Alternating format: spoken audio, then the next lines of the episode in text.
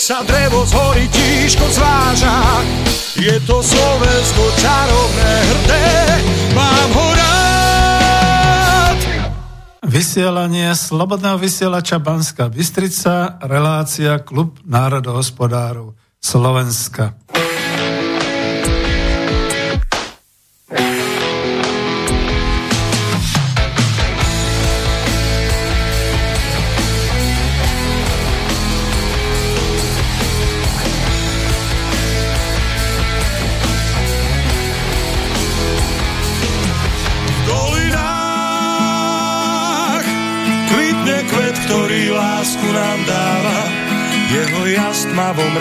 Vždy svieti ako brieždenie. V dolinách lesný med vonia viac ako tráva, na svahoch túlia sa ovčie stáda, v domoch piesen znie.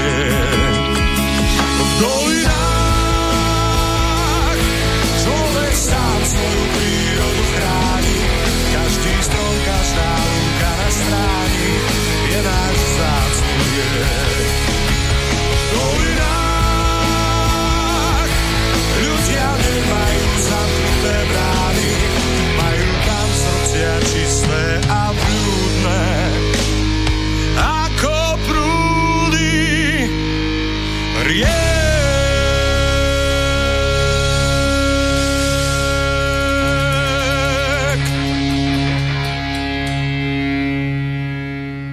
Tak a skupina Desmod so zmodernizovanejšou verziou piesne v slovenských dolinách od Karola Duchoňa nám pripomenula, že dnes je znova relácia Klubu národohospodárov Slovenska. Tu sa hlási Slobodný vysielač Banská Bystrica zo štúdia Bratislava a želám vám príjemné útorkové popoludne. Všetky poslucháčky a všetci vážení a milí poslucháči Slobodného vysielača Banská Bystrica. Zvučku ste teda už počuli, relácia sa rozbehne na dve hodiny. Spoza mikrofónu vás oslovuje Peter Zajac Vanka, predseda Spolku národohospodárov Slovenska, moderátor a redaktor relácie, ako aj technik v tejto chvíli a počúvate teda 11.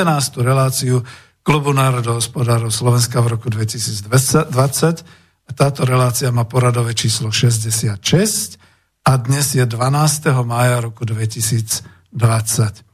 No úplne na úvod je ešte aj potrebné povedať, že sme naživo, tak ak budete mať chuť čas zavolať, tak skúste, prípadne napíšte. Máme ale nové číslo, mobilové, sem do štúdia Bratislava. Ak ste si nepozreli web stránku, tak vám to teraz ohlásim. Je to číslo mobilu 0951 4, 8, 5, 3, 8, 5. Ešte raz. 0, 9, 5, 1, 4, 8, 5, 3, 8, 5. Alebo napíšte nejakú textovú, teda nejaký mail, text na e, studio zavináč slobodnyvysielac.sk Pokiaľ počúvate z web stránky, tak kliknite na tú ikonku odpoveď do štúdia.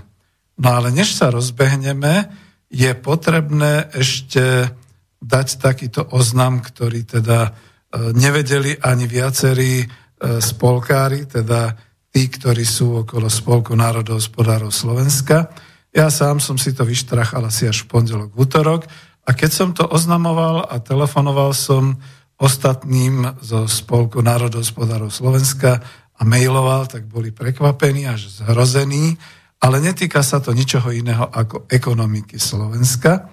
Takže čujte, čujte, počúvajte pozorne. Je to aktualizované zo 6. mája o pol desiatej večer. Za to je vždy dobre, keď sa správy dávajú o pol desiatej večer. Nikto si to nevšimne. A správa od tlačovej agentúry Slovenskej republiky zverejnená v hospodárskych novinách znela. Slovensko predalo štátne dlhopisy za 4 miliardy eur. Je to najviac v histórii strednej a východnej Európy. A textuje sa ďalej. Transakcia predstavuje najväčší predaj štátnych dlhopisov v regióne strednej a východnej Európy v histórii. 4 miliardy eur. Slovenská republika začiatkom mája úspešne vstúpila na medzinárodné kapitálové trhy s novou dvojitou emisiou 5-ročných dlhopisov v hodnote 2 miliardy eur každá a 12 ročných dlhopisov rovnako v hodnote 2 miliardy.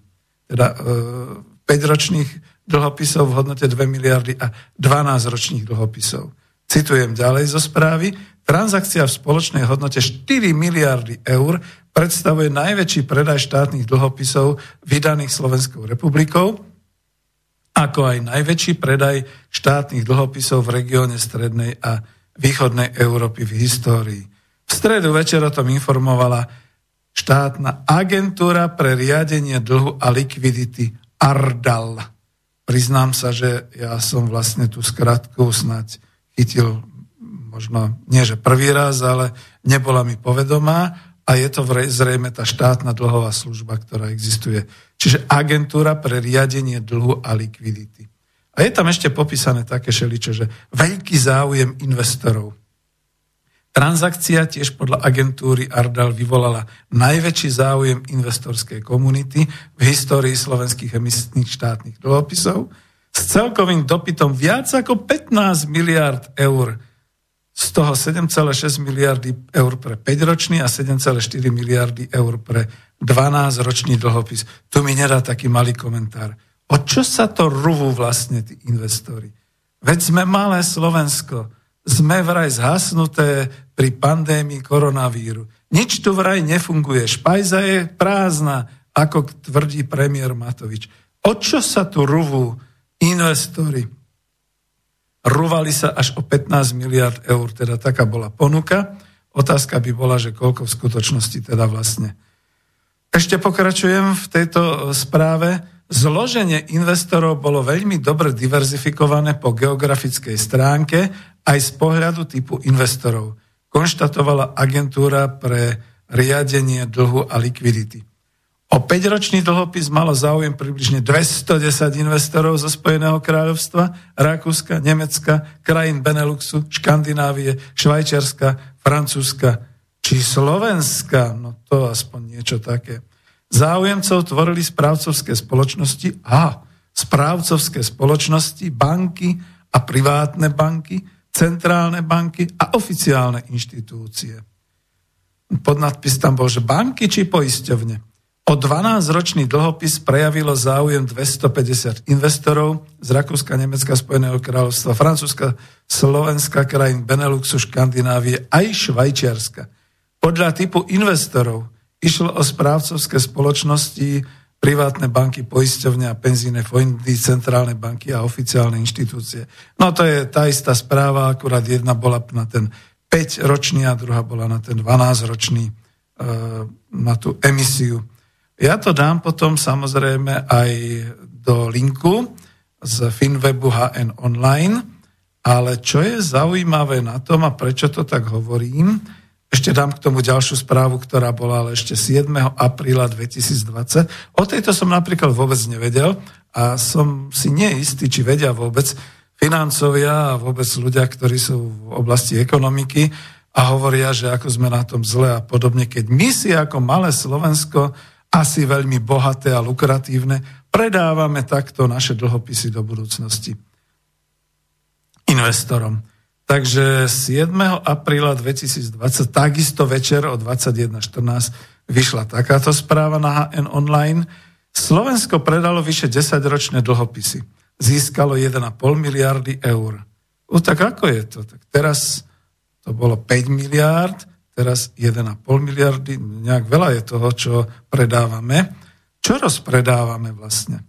Budem pokračovať v tom článku, že Slovensko predalo vyše 10-ročné dlhopisy, získalo 1,5 miliardy eur v 7.4. to vyšlo.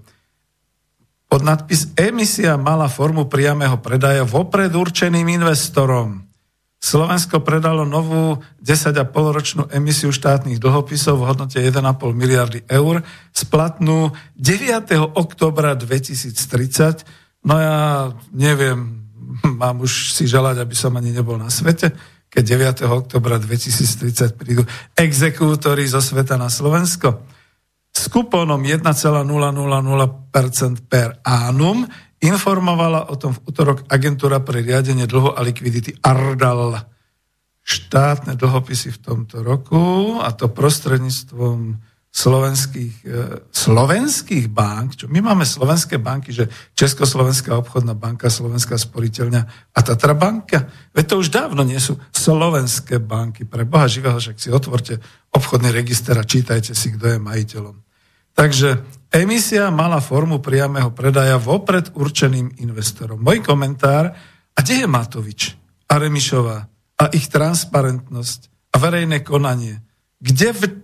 Mhm kde to je? Takže dobre, ja ešte budem pokračovať chvíľu v čítaní toho textu.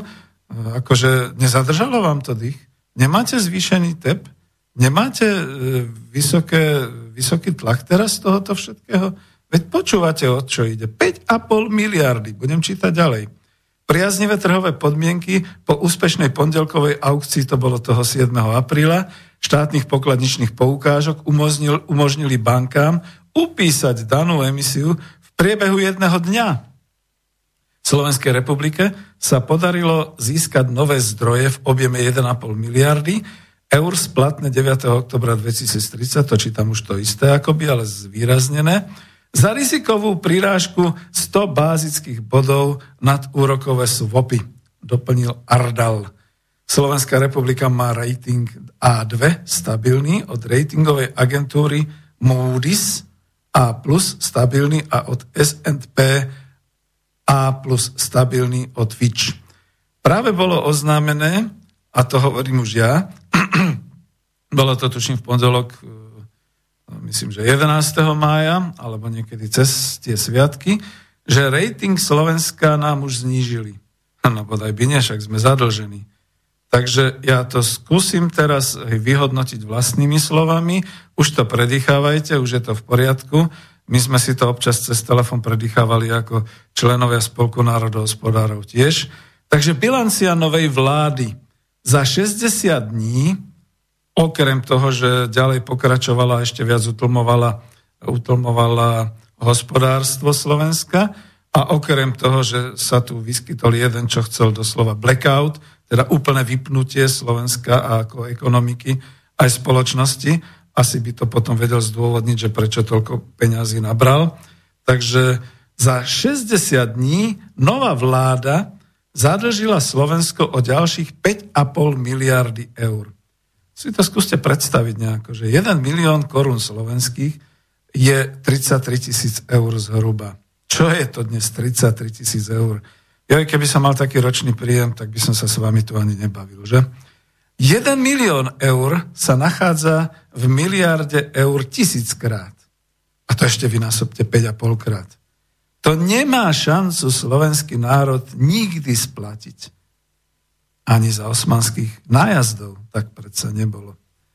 Takže Toľko na úvod a pre tých menej chápavých, prepačte mi, že to takto poviem, lebo ono to vyzerá, že však odborne sa tu bavíme, ale e, predaj dlhopisov a predaj teda štátnych pokladničných poukážok a všetkého takého, dokonca so splatnosťou 5 rokov, 12 rokov, alebo do toho 9. oktobra 2030 znamená jedno jediné. Slovensko dostalo peniaze od investorov, čím sa u nich zadlžilo a zadlžilo sa neskutočne. Neskutočne, lebo 5,5 miliardy To je v podstate, a neviem, či to tu budem niekde mať, asi ani nie, a keď to mám, tak si to budem musieť vyhľadať niekde. Takže sekundičku, aby som si vyhľadal a netrepal, ale hovoril to presne. Takže asi takto. Štátny rozpočet Slovenskej republiky bol plánovaný pre rok 2020 17,5 miliardy eur v príjmoch a 19,6 miliardy vo výdajoch. Uh, Zadlženie Slovenska je 45,2 miliardy eur a nie a nie to splatiť. Uh, v podstate máme na to práve ten Ardal vytvorený, tú agentúru, a to je dlhová služba, kde sa splácajú hlavne úroky, ale nie istina, tak ako to urobili bratia Češi a môj bývalý spolužiak e, Andrej Babiš, ktorý trhal potom naozaj e, z istiny tie dlhopisy. My také niečo nedokážeme. No a teraz, ako, čo to znamená, aké sú to súvislosti? To znamená, že ak bol štátny rozpočet plánovaný na príjme 17,5 miliardy eur, aj to je vysoké číslo, každý rok o niečo vyššie, lebo však sme boli v konjunktúre. A ak teda vieme, že od začiatku tohto roku vďaka pandémii a všetkému tomu a krízovým javom sa nenaplňa tento štátny rozpočet, a aj keď som hovoril minule, že až 70% daňových subjektov predsa len splatilo e, svoje daňové záväzky voči štátu, voči daňovej správe, tak aj tak je tá kasa, tá pokladnica pomerne prázdna. Veď ono je to vidno aj na tom, čo sa vypláca potom ako pomoc a ako sa investuje teda a tak ďalej.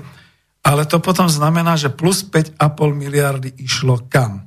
Lebo to je zadlženie. Ešte raz opakujem. Je to nesmierne zadlženie a to v prípade aj takom, ak hrubý domáci produkt vypočítaný za Slovensko bol v roku 2019 prognozovaný vo výške 88,9 miliardy eur. Ale to je všetko, to je prázdny údaj, pretože tam sú tie toky peňazí, ktoré tešú mimo nás a podobne. A e, v podstate je tam celá aj čierna ekonomika, aj úniky daňové, všetky takéto veci. Čiže reálne v tejto chvíli mať navýšený dlh za 60 dní novej vlády 5,5 miliardy eur, to je na basu. Mali by to zdôvodňovať. Takže teraz sa vrátim úplne na začiatok, lebo tu som si prečítal také staršie čísla. A e, tá agentúra Ardal, čo je teda vlastne agentúra pre riadenie dlho a likvidity, tu by som rád požadoval a počul tlačovú besedu a vystúpenie nejakého šéfa tej agentúry spolu s ministrom financí, ministrom hospodárstva a z, dokonca aj so všetkými štyrmi milionármi, predstaviteľmi to vládnej koalície, to znamená Matovičom, Kolárom, Sulíkom a, a tak už tak Remišovu alebo, alebo toho Šeligu, či ako sa volá, aby vysvetlil ľuďom, že keď teda v apríli prišlo 1,5 miliardy, lebo to musí prísť, tam sú splatnosti také, že tie tranže potom idú, ja len dúfam, že nie som naivný ekonóm, ale že tie tranže teda nechodia po splátkach, pretože keď je raz uh, predaj niečoho a bolo to dohodnuté, tak, tak to musí byť zaplatené. Takže prišlo do štátneho rozpočtu v apríli 1,5 miliardy, z toho sa mali vyplácať všetky tie pomoci a počujete, že tie pomoci viaznú a, a hádžu si to medzi sebou predstavitelia vlády a predstavitelia či už ministerstvo hospod... Mátovič to dá na Sulíka, Sulík to dá na ministra financí, tento zazdá. Ja neviem na koho, možno na Remišovu a takto si to prehádzajú z pleca na plecu, že kto za to môže, že sa ešte štátna hospodárska pomoc ani podpora ako len veľmi tenkými prúdikmi rozbieha a myslím, že nie že najviac, ale chvála pánu Bohu, že aspoň bolo tuším venovaných tých 50 miliónov iba 50 miliónov eur. Vidíte teraz v tých číslach, je to ako veľmi viditeľné e, pre e, platenie OČR a pre takéto nejaké mzdové záležitosti a podpory. Čiže tuto vidíte, ako je to málo a ako sa zadlžujeme. A teraz si predstavte po tomto ozname, že sme predali zase za, som to vtedy prekecol nie za 5, ale za 4 miliardy. Bože, to už človek tak ako žongluje s tými ciframi celkom neskutočne a neuvedomuje si, že aké sú to obrovské sumy. Takže sú to 4 miliardy eur, čiže dohromady 5,5 miliardy, že to sú neuveriteľné sumy a tie 4 miliardy eur by mali prichádzať v týchto chvíľach na Slovensko na účty. Moja otázka znie potom vyvolať obrovskú veľkú tlačovú konferenciu a besedu, aby transparentne, keď už to teda Remišova chce, transparentne vysvetlili, kam použijú vládni činitelia, a neviem, či by to nemal aj parlament schvalovať, tie 4 miliardy, kam to všade pôjde, do akých kapitol štátneho rozpočtu, na toto všetko pôjde.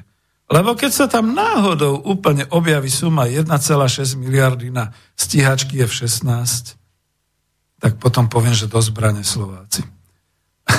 no, za toto ma tu môžu teraz poťahovať. Ale totiž to, tieto peniaze budú, budú splácať ľudia na Slovensku do roku 2030 a ďalšie generácie, pretože to sa nesplatí ako istina, budú nabiehať úroky a to bude nekonečné a hrozné. Ešte niekto pochybuje, že Slovensko je hospodárskou kolóniou? Prosím vás pekne, ak pochybujete, nevolajte. Nemám chuť sa s vami baviť o tom, že nie, nie, nie, my sme tak prosperujúca spoločnosť. Nie, nie, nie, my sme tak bohatí. My nie sme bohatí. Ak si dovolil kedysi Mikloš Zurinda všetci ostatní kaník vyprávať, že prejedáme budúcnosť, a to bol aj Havel, aj, aj Klaus, tak dneska poviem, čo to je. My už pres ešte není 10 hodín, prekakávame budúcnosť národa. Tu už ide o život národa.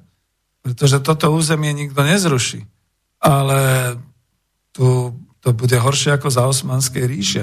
Ja neviem, pôjdeme do otroctva, ženy naše budú brať niekam ďaleko podľa investorov a, a chlapi budú čo? Dostanú, už majú náhubky, dostanú náhubky, dostanú reťaze a pôjdu, alebo aká je to predstava? Ja viem, že teraz vyzerám konšpiračne, ale zlosť je vo mne, keď počúvam, ako Slovensko vraj predalo štátne dlhopisy, ergo ako sa zadlžilo dohromady za 60 dní na 5,5 miliardy a nejakí tí vtáci budú tam vyčítať možno aj minulému ministrovi financií, že e, neudržal štátny rozpočet a, bla bla a podobné to záležitosti. No v háji sme. My sme v takom háji, že to, ja nemôžem dať ani pesničku, lebo ja som si pripravil takú peknú pesničku, takže budem musieť urobiť taký nejaký predel, aby som potom mohol pokračovať a hovoriť o niečom inom, ale to jednoducho dostali sme sa do situácie, že človek povie, v tejto krajine nechcem žiť. Lebo je strašne zadlžená a kto sem príde, kto príjme občianstvo, tak ten sa stáva otrokom otrokom. Jo, a ešte jedna vec, jeden aspekt to má. Čo potom tie reči o tej hmotnej zodpovednosti politikov? Čo tak každému urobiť taký, povedzme aspoň, keď sú to 4, 5, keď to 5,5 miliardy, každému urobiť povedzme aspoň 50 kilový taký ten, takú tú, ten obruč teda ako na krk, každému dať tých 55 kg na krk a povedať, vážený, toto máte na krku, toto je vaša hmotná zodpovednosť politika, že za vašej éry vznikol ďalší vysoký dlh 5,5 miliardy a s týmto teda žite, s týmto kráčajte a niečo robte. Totiž to teraz to obrátim, keď už som nenašiel pesničku vodnú, tak to teraz ešte obrátim a aspoň dokončím v tom, že teraz to znamená jedno. Ak už sa toto stalo, ak už sme tak výhodne na finančných trhoch nakúpili, a je zaujímavé, že finančníci o tom nehovoria. Finančníci stále klamú, no teraz už ja používam slovo klamu, to som nechcel, to je proste paškvil. Finančníci e, skutočne nás manipulujú tým, že vyprávajú, že Európska centrálna banka vydáva sama dlhopisy a že štáty by to mali prijať a tým pádom by sme mali financovať tú celú katastrofu v Európe. No ja dúfam, že nie. Ja dúfam, že tieto peniaze nepôjdu na nákup ešte nejakých e, európskych dlhopisov Európskej centrálnej banke, aby sme euru pomohli, alebo ako to vlastne je myslené pri tom rozširovaní tých, tých financií, pri tom kvantitatívnom uvoľňovaní. Že to je tá tragédia. Ale obrátim ten list, pretože to sa dá aj opačne použiť. Dobre, máme 5,5 miliardy. Nábrali sme, a teraz v podstate sa musíme pozerať na našu ekonomiku očami hospodára. očami národohospodára. Povedať si, toto všetko sú cudzí investori, toto sú, všetko sú veľké investorské skupiny, povedzme aj domáce, trebárs, súkromníci a tak ďalej. Takže tí nám moc nedajú. Tí nám dajú možno na daniach, keď budeme veľmi prísni a keď sprísnime daňové pravidlá a odvody a všetky takéto veci. Čo teraz môžeme urobiť? Klasický obraz klasického ekonóma pravičiara, No, ten by nemal zvyšovať dane, ale čo mu zostane? Zvýšime dane, zvýšime DPH, zvýšime všetko, nech len ľudia platia jak murovatí, lebo budeme musieť platiť. Dlhová služba nepustí. Nemáme, tak budeme škrtať, tak škrtneme všetko. Nič sa nedá robiť. Opačne, národohospodár by povedal, dobre, tak teraz hľadajme nejaké tie ekonomické zdroje, ktoré by sme mali mať a ktoré nám niečo prinesú. A teraz to už tak začína vyskakovať. Jaké máme vlastne my ekonomické zdroje? ľudské zdroje 5,5 milióna občanov Slovenska, ktorí sú pracovití, vzdelaní, disciplinovaní, ako sa ukázalo pri tejto koronakríze. A okrem toho, keď sa teraz budú vrácať zo zahraničia, lebo všade je teraz vlastne takáto e, slota a, a, a všetko ostatné, tak prídu domov a konečne teda začnú túto robiť a vyrábať a zarábať pre seba a tým pádom vlastne umožňovať štátu nejakým spôsobom sa hospodársky dvíhať. Ale k tomu potrebujeme múdrych a šikovných ekonómov a národohospodárov, to slovo budem zdôrazňovať, ktorí nevidia len finančný prínos, ale, ktor- ale ktorí povedia, dobre, tak e, vytvorme si naše vlastné podniky, to sú naše ekonomické zdroje, začneme s tými e, našimi podnikmi pracovať na našich zdrojoch, No čo ešte máme? No nerastné suroviny. Ľudí máme, vedomosti máme, lesy máme, polia máme, polnohospodárstvo, potravinárstvo. Všetky takéto veci, aj keď teda dobre, tak softverové firmy a podobné veci. A začníme pracovať tak, aby sme dvíhali najprv e, výrobu, produkciu a potom vlastne spotrebu tu na Slovensku. First America, čiže prvé Slovensko. Najprv pre spotrebu slovenského obyvateľstva pre výrobnú spotrebu na Slovensku a potom na export. Lebo my to vieme v exporte. Ministerstvo zahraničných vecí sa chválilo v roku 2019, že od nás odišla exportná produkcia vo výške 67 miliard eur. Čo? 67 miliard eur? Neuveriteľné. Ale zdaní to, za to máme 22,5 milióna v tej rozpočtovej kapitole na príjme z exportu, a medzinárodných transferov. A prečo? Pretože to sú všetko cudzí investori, ktorí si odtiaľto ten export odvážajú a e, obrad si robia až mimo územia Slovenska. Zisky z toho majú z exportu až mimo územia Slovenska. Čiže my sme schopní aspoň porovnateľne, ako sa to hovorí v tej, takej marketingovej reči, benchmarking, čiže porovnateľne vieme, že dokáže naša ekonomika už v tejto chvíli a keď si ju vytvoríme sami z vlastných zdrojov, dokáže vytvoriť 67 miliard eur na exporte ročne.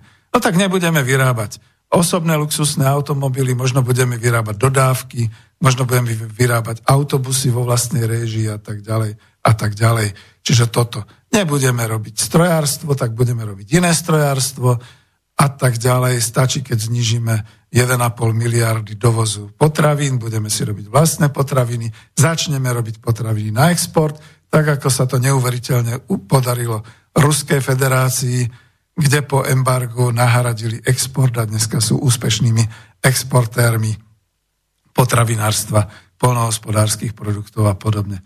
Takže takto to treba robiť a v tej chvíli vieme, že nie len, že máme na to splácať tieto dlhy, ale aj máme na to začať prosperovať a sociálne, e, sociálnu úroveň obyvateľstva Slovenska zvyšovať mzdami, odvodmi, nákladmi na sociálne služby, na všetko to zdravotníctvo, e, vzdelávanie, infraštruktúra a všetky takéto veci. Lebo teraz, a to mám 3 sekundy do skončenia tejto polhodiny, ktorú som chcel, teraz to vyzerá tak, že tých ďalších 5,5 miliardy sa minie touto súčasnou vládou na pomoc veľkým cudzím korporáciám, ktoré na Slovensku vyrábajú, na pomoc veľkým investorom, ktorí tu na Slovensku plačú, že vláda im zakázala a tak ďalej, na pomoc podnikateľom. Ja si vážim určitú podnikateľskú skupinu, ale nie všetku. Viete, ako, lebo keď sa ohlási e, pán Soták z podbrezovských železiarní, že musí zatvárať prevádzku, lebo nemá na výplatu e, zamestnancov a podobne. To je taká manipulácia. Takisto, jak Dekodom e, hovorí, že štát mu zabránil, štát toto. Ale ten Dekodom, Dekodom, to už bolo dávno písané, to netvrdím ja, bol v kríze už v jeseni 2019. A to sú len tie príklady tých desiatok až stovák podnikateľov, ktorí kľakali už v jeseni v zime 2019. Čiže pozor na to, kam tie peniaze pôjdu. Tu súhlasím aj ja, že tam treba tú Remišovu a tam treba tú kontrolu, aby kontrolovala každé euro, ktoré bude darované alebo ktoré bude požičiavané týmto cudzím investorom, pretože to nebude vytvárať našu prosperitu, to bude vytvárať ich prosperitu. A týmto končím. A skutočne som nenašiel ani len e, nejakú takúto zvučku alebo niečo, čo, čím by som to predelil, tak asi teda pôjdem ďalej, ale možno tú zvučku nájdem, takže si ju dám a keďže ju už mám, tak si ju posuniem takto dopredu, aby tu bola. Ešte raz ju posuniem, to máte v priamom prenose prácu e, zvukového redaktora a púšťam ju. Ako predel.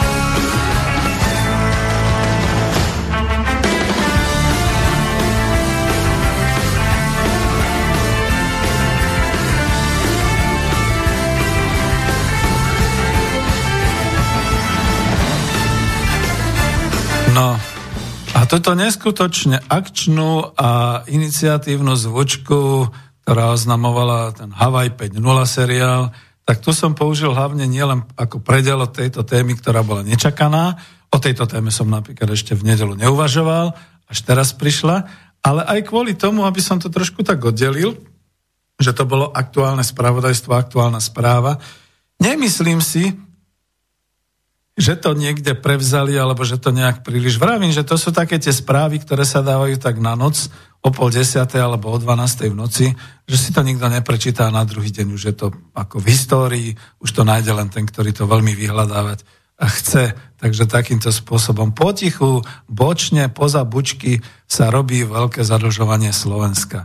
A teraz je to, súvisí to s tým, s tou témou, ktorú mám, a dnešná téma teda bola ekonomika Slovenska 2020, možnosti ekonomiky po pandémii. A vidíte, ako to torpedoval rovno takýto informačný prítok, ktorý som získal, pretože teraz si predstavte možnosti slovenskej ekonomiky po pandémii alebo možnosti ekonomiky na Slovensku po pandémii e, s tým obrovským balvanom 5,5 miliardy zadlženia. Vidíte, keď Robert Fico vyhodil na stôl vtedy po afére vraždy novinára Kuciaka ten 1 milión eur, koľko to bolo ako tých 500 euroviek tam na stole. A si predstavte, že toto je 5500 no, miliónov eur. Na to by, na to by ani celá Národná rada Slovenskej republiky nestačila. To, to by bolo plné plné stoly týchto peňazí, dalo by sa povedať. Tak toto teraz za prvé dostávame a dostali sme a za druhé to teda bude treba ešte aj splácať a samozrejme nesplácať sa to len tak, pretože to je na trhu peňazí, peniaze sú tovar a za ten tovar sa ešte teda samozrejme bude aj platiť. Tak som ozaj, ozaj zvedavý.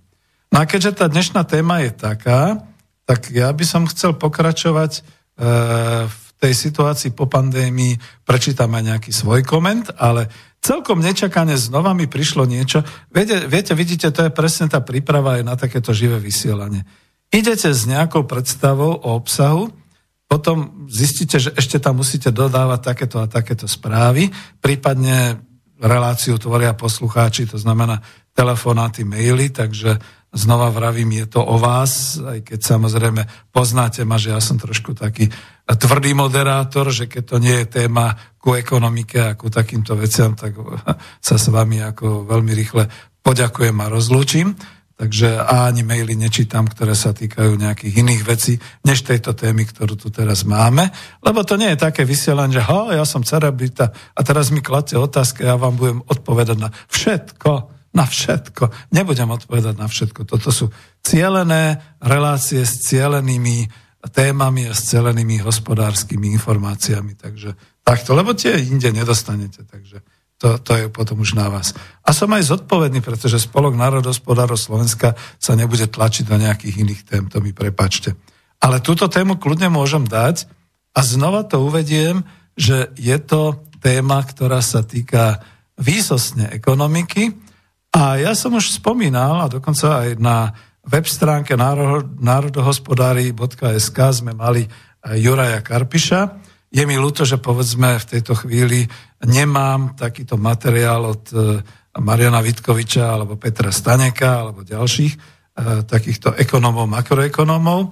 Najnovší článok e, o ekonomike budete mať od pána profesora Jaroslava Husára, ktorý už je doma z nemocnice a už nám dal aj článok, ktorý bol zverejnený na web stránke národohospodári.sk. A tuto, tuto uh, pán Juraj Karpiš, uh, zobral som to, stiahol som úryvok z YouTube, z YouTube uh, videa, kde teda Roman Naništa z akcie, ktorá sa nejak tak volala ako Start It Up, alebo ako, je to jednoducho tiež nejaká takáto, ale zverejnil to, takže to môžem aj ja dať. A spovedal eh, pána Juraja Karpiša a teraz ja ho predstavím, že Juraj Karpiš je zakladateľ Ekonomického inštitútu INES a člen krízového štábu na ministerstve hospodárstva. takže je to osoba výsostne, výsostne zodpovedná a témou na tomto videu bola hospodárska a ekonomická situácia na Slovensku v najbližších týždňoch a mesiacoch, čiže padá to do tejto našej témy. Juraj vyslovil svoje prognózy, ktoré sa týkajú poklesu hrubého domáceho produktu a aj samotnej zamestnanosti.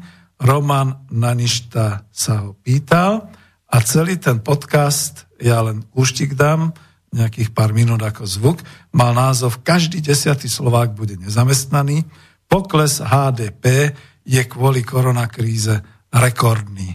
Takže to skúsme si to vypočuť jeho slovami. Nech sa páči, púšťam tento zvuk celkom ťažký úder.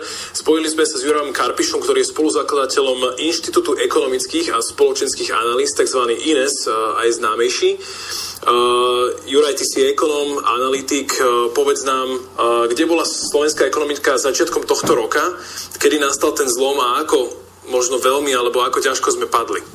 Tak to, ako ťažko a veľmi sme padli, sa dozvieme v následujúcich dňoch. Myslím, že akorát sa zverejňujú tie oficiálne čísla o hrubom domácom produkte v Európskej únii. Akorát dnes ráno prvé číslo, ktoré sa zverejnilo, bolo z Francúzska. A tam padli celkom výrazne, že medzi 4 rokmi, čiže medzi prvým 4 rokom 2020 a posledným 2019 padli o 5,8 čo je akože rekord, odkedy sa tie dáta vedú od roku 1949, čiže to je naozaj výrazný prepad, keď si človek zoberie, že to je len za jeden štvrť rok a na apríl pravdepodobne tam bude ešte, ešte o trošku horší. Čiže moje očakávanie na Slovensku je, že to bude podobné, ak nie ešte o trošku horšie, lebo slovenská ekonomika dodáva na tieto akože staré členské krajiny, na, na ich trhy a je závislá od toho, za koľko míňajú tam a spotrebujú tam. Čiže ja by som čakal, že za rok 2020 tých minus 10%, čo sa hovorí, môže byť ešte príliš optimistické. Minulý rok, minulý rok bol celkom fajn, ale už minulý rok bolo cítiť, že to trošku spomaluje aj pred tou koronakrízou. A tento rok akože určite, určite to bude recesia a ide o to, ako bude hlboká.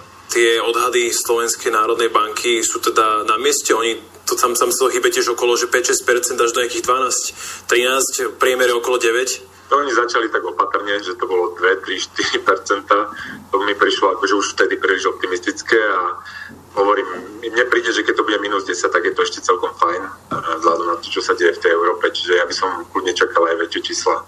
Ono, samozrejme, nikto nevie, čo sa stane následujúce mesiace, že ono sa to teraz ešte varí, nemôžeme povedať, že ako to mm. dopadne celé. A ten podkladový problém je, je ten nejaký vírus a on akože nepredikovateľný, či bude druhá vlna niekedy na jeseň. Pravdepodobne nejaká forma druhej vlny bude. Čiže od toho všetko závisí, ako veľký bude ten celkový prepad, ale už ten prepad, čo je, tak podľa mňa je vážny. Jasné, máme si to teraz tak predstaviť, že 10-percentný prepad znamená o 10% menej peňazí v ekonomike? Dá sa, akože, čo si z toho má bežný človek akože tak vydestilovať? No, tie presné čísla sa nie priamo umerne vzťahujú na bežných ľudí samozrejme, lebo šťastie akože to HDP je tvorené tými mzdami a ten mzdy je to, čo najviac trápi tých ľudí a zamestnanosť. A teraz akože skôr dôležité pre normálnych ľudí je práve tá zamestnanosť, čo sa s ňou bude diať. A tam tá analytická jednotka pod ministerstvom financí, oni predpovedajú, že koncom roku budeme mať niečo cez 8% nezamestnanosť a to mi tiež príde príliš optimistické. Ale je, to, je to akože plus ten štandard, že, ktorý tu... Že, akože, že miera nezamestnanosti by mala byť niekde nad 8% a mne príde, že to bude výrazne horšie, takže by to mohlo byť výrazne horšie a to sa týka teda ľudí, lebo samozrejme, že keď bude vysoká nezamestnanosť, tak niektorí ľudia teda budú mať problém splácať tie svoje dlhy, ktoré majú a tie mzdy nebudú raz tak rýchlo, ako sme čakali, možno budú aj klesať a všetky tie problémy s tým spojené. Čiže skôr normálne ľudia by mali sledovať, čo sa deje práve v tej zamestnanosti, ale to, ako prudko padá to HDP, im predznamenáva, že čo môžu plus minus čakať v tej zamestnanosti. Lebo treba si to predstaviť tak, že ono to prebehne že tá zamestnanosť začne rásť až ako posledná, lebo najprv neprídu objednávky tým firmám, tie firmy najprv vyčkávajú, že teda samozrejme nechcú hneď prepúšťať, lebo nevedia, čo bude, ale keď už tie firmy im bude jasné, že tá zlá situácia sa natiahne, tak potom podľa mňa uvidíme aj, aj také nejaké väčšie prepušťanie. Slovenské firmy zatiaľ vyzerajú, že fungujú, minimálne aj tie väčšie, že, že možno až na pár teda veľkých automobiliek alebo na pár týždňov sa už teraz začínajú obnovať tie výroby. Uh, nezahrabe sa to tak možno niekde v tom procese, že ako keby boli veľké dovolenky iba? No, to, akože ja by som dúfal, že máš pravdu a ja nemám pravdu, ale ja sa obávam, že nie, že ja viem, že mnoho ľudí si myslí, že to je taká akože zatiaľ dovolenka, ale ja sa obávam, že na jednej strane tá deštrukcia tých produkčných štruktúr v Európe, vzhľadom na to, že veľa ekonomik sa naozaj zastavilo a teraz tam dôjde k tomu, že zaniknú niektoré tie štruktúry, povedie k tomu, eh, že sa trvalo zmení akože tá tá produkčná schopnosť tej ekonomiky, teda na jednej strane, na druhej strane naozaj akože sme odchudobneli a ľudia v Európe odchudobneli a to akože na chvíľku zniží dopyt a tým aj povedie k tomu, že sa tá ekonomika bude musieť tomu nejakým spôsobom prispôsobiť. Čiže ja dúfam, že máš pravdu a nie, ja mám pravdu, že to bude nejaká akože dovolenka a potom sa vrátime k svetu predtým a obávam sa, že, že to je príliš optimistický scenár. Hovorí, že 8% e, je teda takisto optimistické, čo sa týka tej e, miery nezamestnanosti a tvoja predikcia je potom asi vyššia. No ja by som sa hýbal nad tými 10%. Ono to strašne závisí od toho, že ako rýchlo otvoríme čo najviac, lebo to akože podľa mňa treba čo najviac a čo najrychlejšie otvoriť, lebo ako zdá sa, že ten podkladový problém plus minus máme pod kontrolou. Samozrejme, nemôžeme ho mať pod kontrolou na 100%, ale plus minus akože to sme zvládli. A teraz treba umožniť ľuďom, aby tú zlú ekonomickú situáciu čo najlepším spôsobom vedeli zvládnuť sami. A, a to by pomohlo ako keby tú nezamestnanosť znižovať šťastie, ale podľa mňa v tých číslach akože je to, akože nejde na tých 10% to bude a možno, možno aj viac. Lebo a teraz na základe čoho si to myslím, lebo keď sa pozrieme do Ameriky, čo sa tam deje, tam ako 20 miliónov ľudí stratilo zamestnanie v priebehu pár týždňov a to, že to u nás nevidno je pre, práve preto, že máme iný systém, že, teda na, na, že tie firmy dlhšie podržia tých zamestnancov, ale potom podľa mňa časom sa to akože bude vypúšťať z tých firiem a, a že to vidíme aj my. Máme si možno ako Slovensko dať pozor na niečo z medzinárodnej sféry momentálne? Či sa, či sa štát pokusil, ja neviem, preplácať si dlhopisy, alebo, alebo je vôbec niečo také, čo nás môže ešte ohroziť, alebo dať nám taký druh, druhú ranu? Ako sa hovorí? Ja patrím skôr tým ľuďom, ktorí napadajú k opatrnosti v týchto záchranách všetkých. Že ja viem, že v Nemecku a v tých niektorých európskych krajinách išli do toho naplno a oni dúfajú v ten scenár, že prudko padneme a prudko sa z toho vyhrabeme a potom to všetko splatíme. A ja mám skôr pocit, aj vzhľadom na to, že v to Francúzsko začala tá recesia vo Francúzsku už koncom minulého roka ešte pred tou COVID krízou, tak ja mám pocit, že toto bude trošku vážnejšie, čiže by sme si mali dať pozor, koho všetko zachraňujeme a aké dlhopisy nakupujeme, lebo keď ten rast príde neskôr, za dva roky, za tri roky, tak potom môže mať ten štát obrovský problém v splácaní tých svojich záväzkov a tomuto by som sa chcel za každú cenu vyhnúť, že by som bol opatrný aj v tých spôsoboch zachraňovania tej ekonomiky. Podľa mňa Slovensko by sa skôr malo snažiť ako keby nejak koordinovať tie činnosti s tými okolitými krajinami, že otvárať hranice, umožniť akože nejakú formu turistického ruchu, ako čo najviac zachrániť, čo sa ešte len dá, aby sme aspoň takýmto spôsobom nejakú tú hodnotu mohli produkovať ako vystopenství.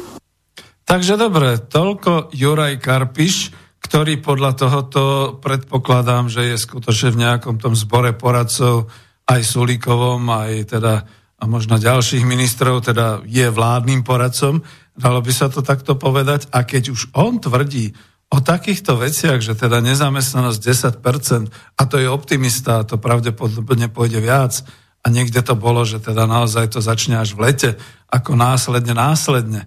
Takže, bože môj, to bude teda a prípadne, že aj ten hrubý domáci produkt, ktorý aj my, teda pán profesor Husára, ja to považujem za veľmi pofiderný makroekonomický ukazovateľ, ale aj tak predsa len o niečom hovorí, padne na viac ako 10% a ešte viac a podobne.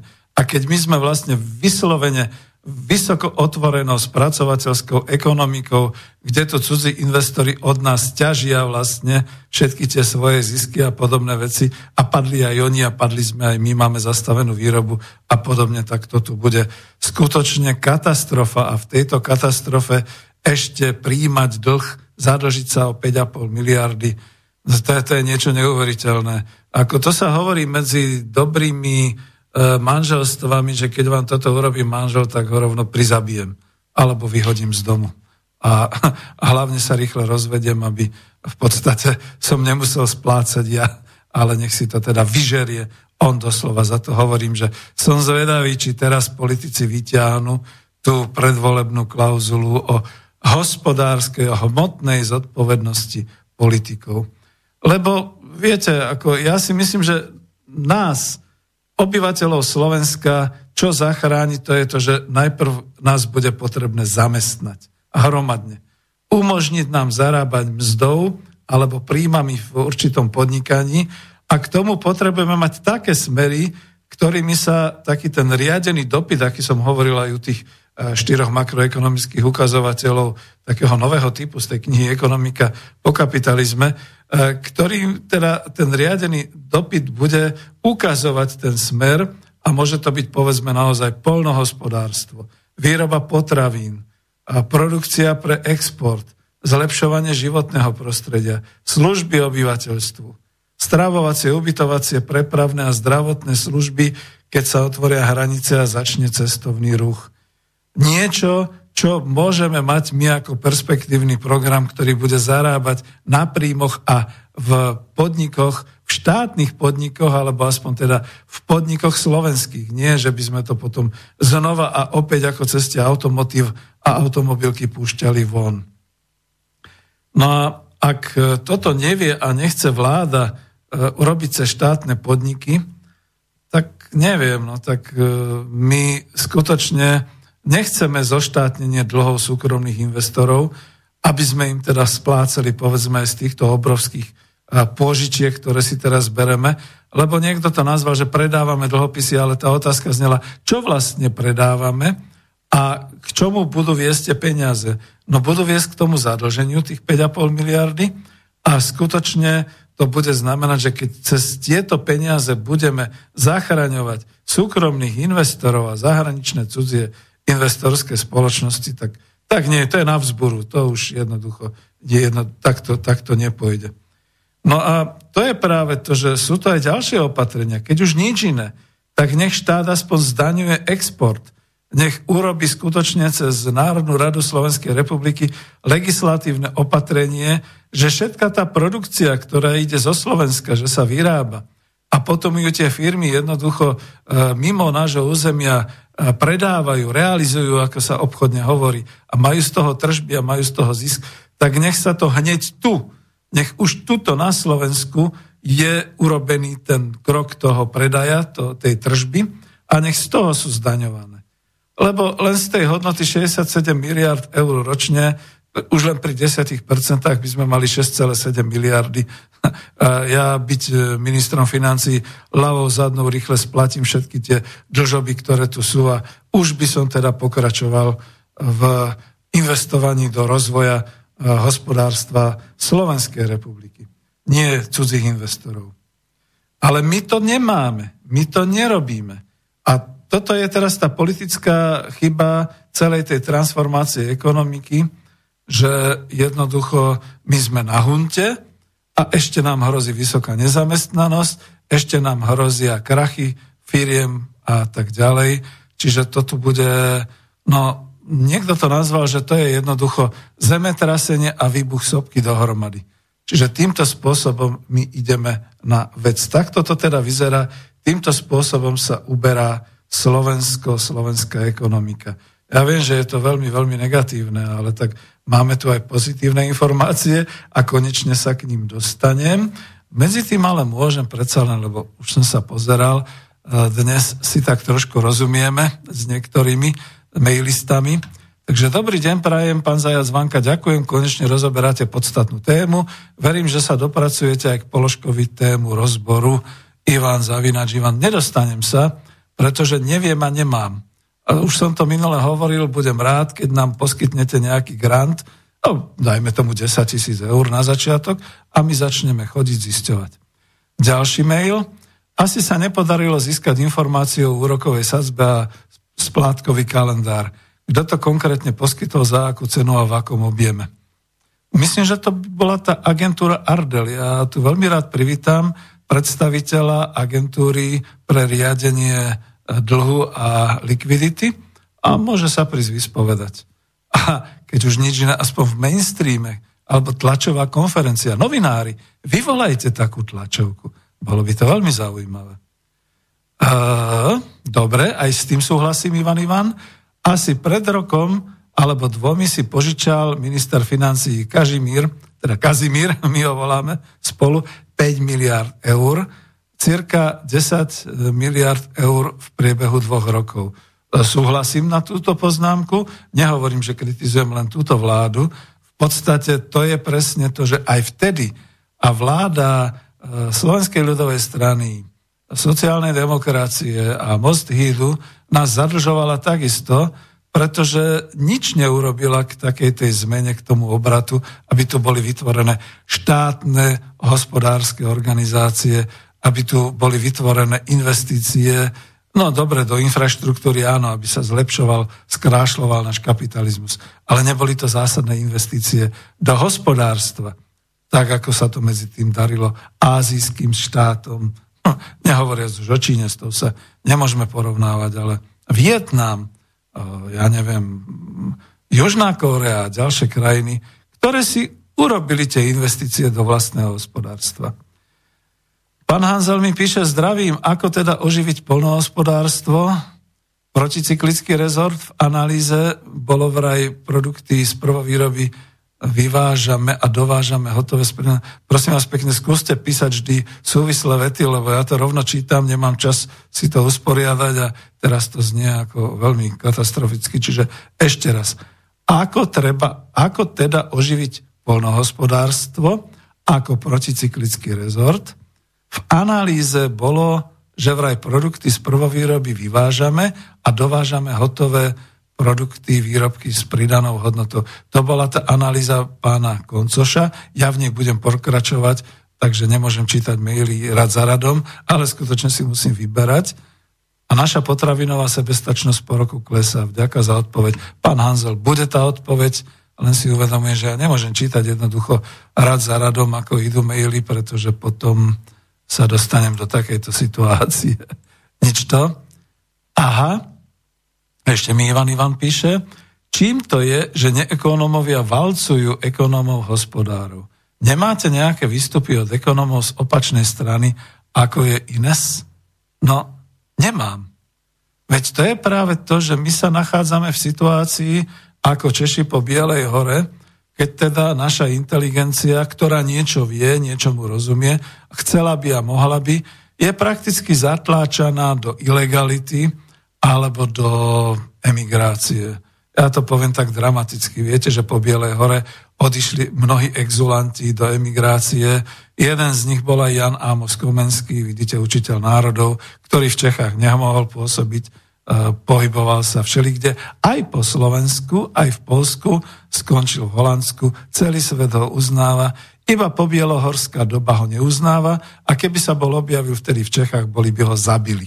Tak teraz to našim ekonomom nehrozí, ale sme väčšinou na dôchodku, sme väčšinou nezamestnaní, sme väčšinou mimo nejakej možnosti hovoriť. A kto za to môže, no tak ako ja to teraz tak trošku ukážem tým palčekom, dobre, že to nevidíte, že to nie je video, že kto za to môže, no boli voľby, no. Ako sme si zvolili, tak máme. Ako sme si ustlali, tak môžeme spať.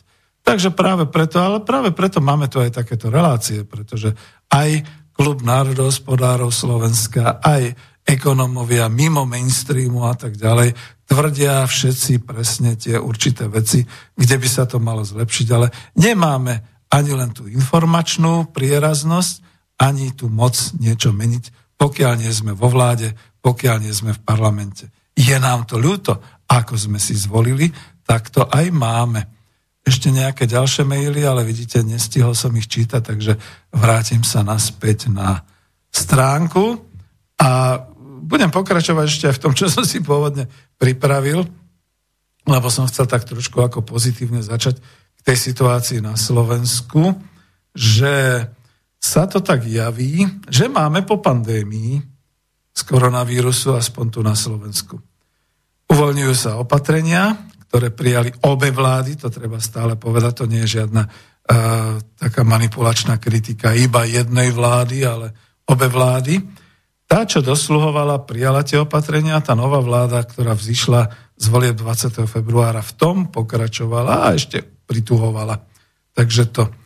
Ale e, obdivujú nás, pretože naozaj sme na tom dobre.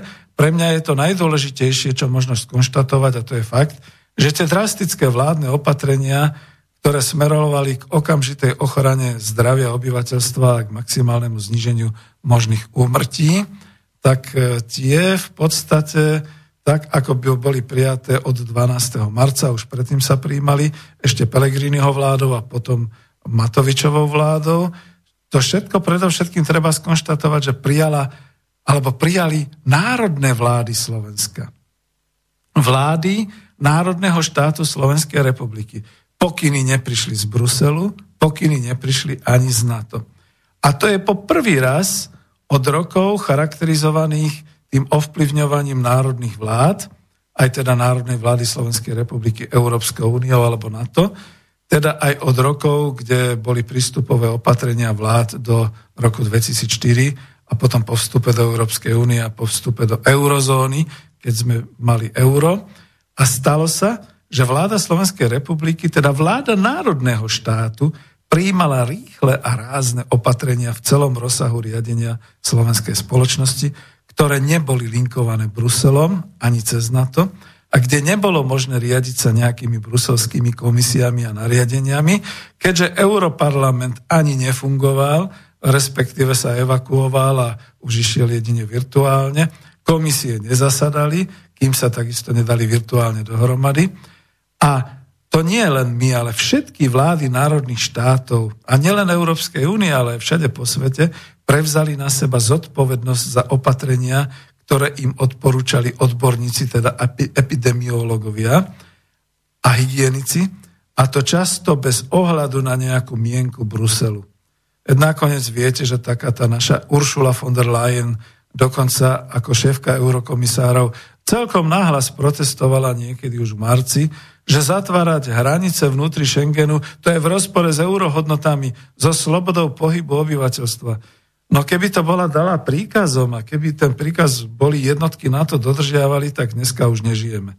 Tak všetci tu sme chorí, všetci tu vo veľkom vymierame a na to by sa tešilo a Európska komisárka by sa tiež tešila, že sa jej splnilo do bodky dodržať tú hlavnú európsku hodnotu voľných pohybov obyvateľstva. No až potom by tie tisíce mŕtvych e, boli naozaj stá tisíce realitou aj tu na Slovensku. Nakoniec v Bruseli si sami odskúšali, čo to je. Tam im padali na hlavu a na ich zodpovednosť aj tie stovky mŕtvych, čo boli priamo tam v meste. Samozrejme, že my sme nepočúvali ani Brusel, ani von der Leyenovu, ani nič ďalšie a ďalšie stredoeurópske vlády spolu s nami e, sa popasovali s pandémiou tak, že sme zabojovali a sme asi na tom najlepšie. Dnes Slovensko žne úspech a to vďaka tým rázným opatreniam a aj neskutočnej disciplíne občanov Slovenskej republiky, ja to nebudem rozoberať ako niekto, že to bol skôr strach a tak ďalej. E, máme niečo v sebe, máme tú disciplínu. Slováci vedia ako národ, že musia prežiť, pretože ich podmienky existencie sú často kruté. A ja si sám osobne dovolím povedať len tú malú poznámku, že to bolo len to malé obdobie, budú sa na mňa hnevať ľudia.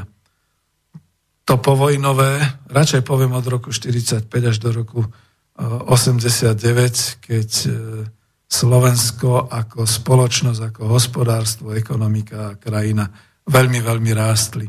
Čiže postavila sa na nohy. Tu treba povedať, že dnes, dnes je 12. mája, aby som nekecal, celkovo od začiatku je nakazených na Slovensku 1465 ľudí, vyliečených je tuším 919 plus 24 ľudí, tých tých 24 od včera, ako nová informácia. Na dnes na jednotke intenzívnej starostlivosti je 5 ľudí, na plúcnej ventilácii je iba jeden človek, chvala Bohu, a je 27 obetí, ktorí boli identifikovaní, že teda zomreli na následky a komplikácie s koronavírusom. A pár dní za sebou sme mali až závinenia hodné výsledky po tých testovaniach. Včera to, predvčerom to opäť nebol nikto. Včera je to 8 ľudí, ktorí boli nakazení.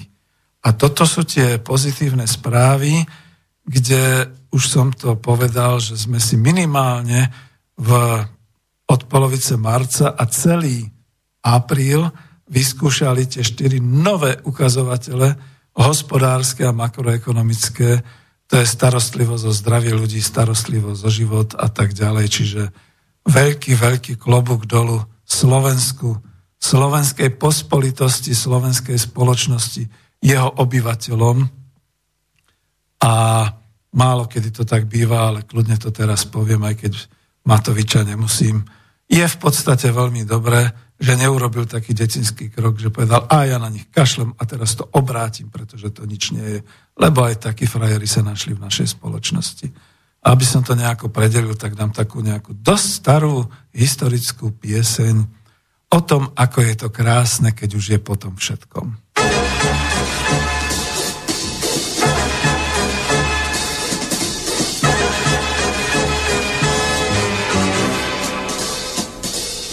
Je po dešti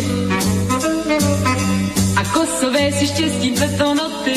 Je po dešti ta chvíle nehodí se pro trampoty, už je po dešti a svítí kaluže.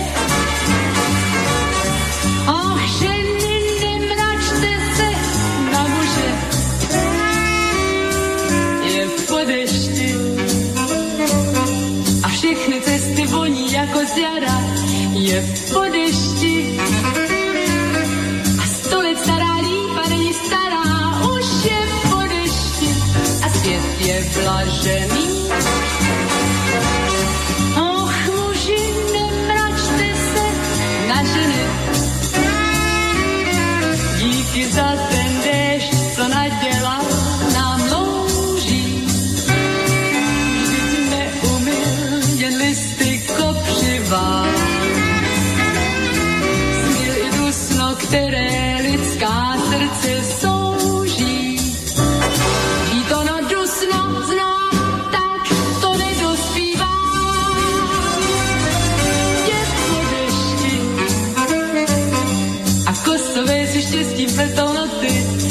Je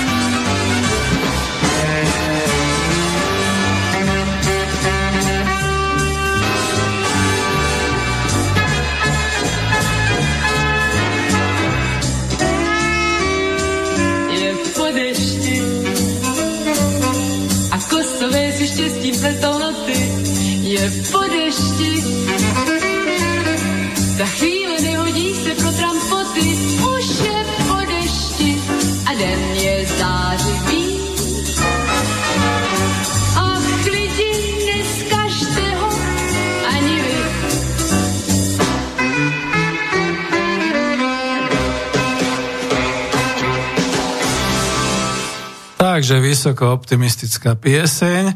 A spomenul som si na ňu, pretože ja som už taký pamätník, že áno, toto bola taká pekná pesnička, aj s takým tým videom dážnik a dúha a podobné veci.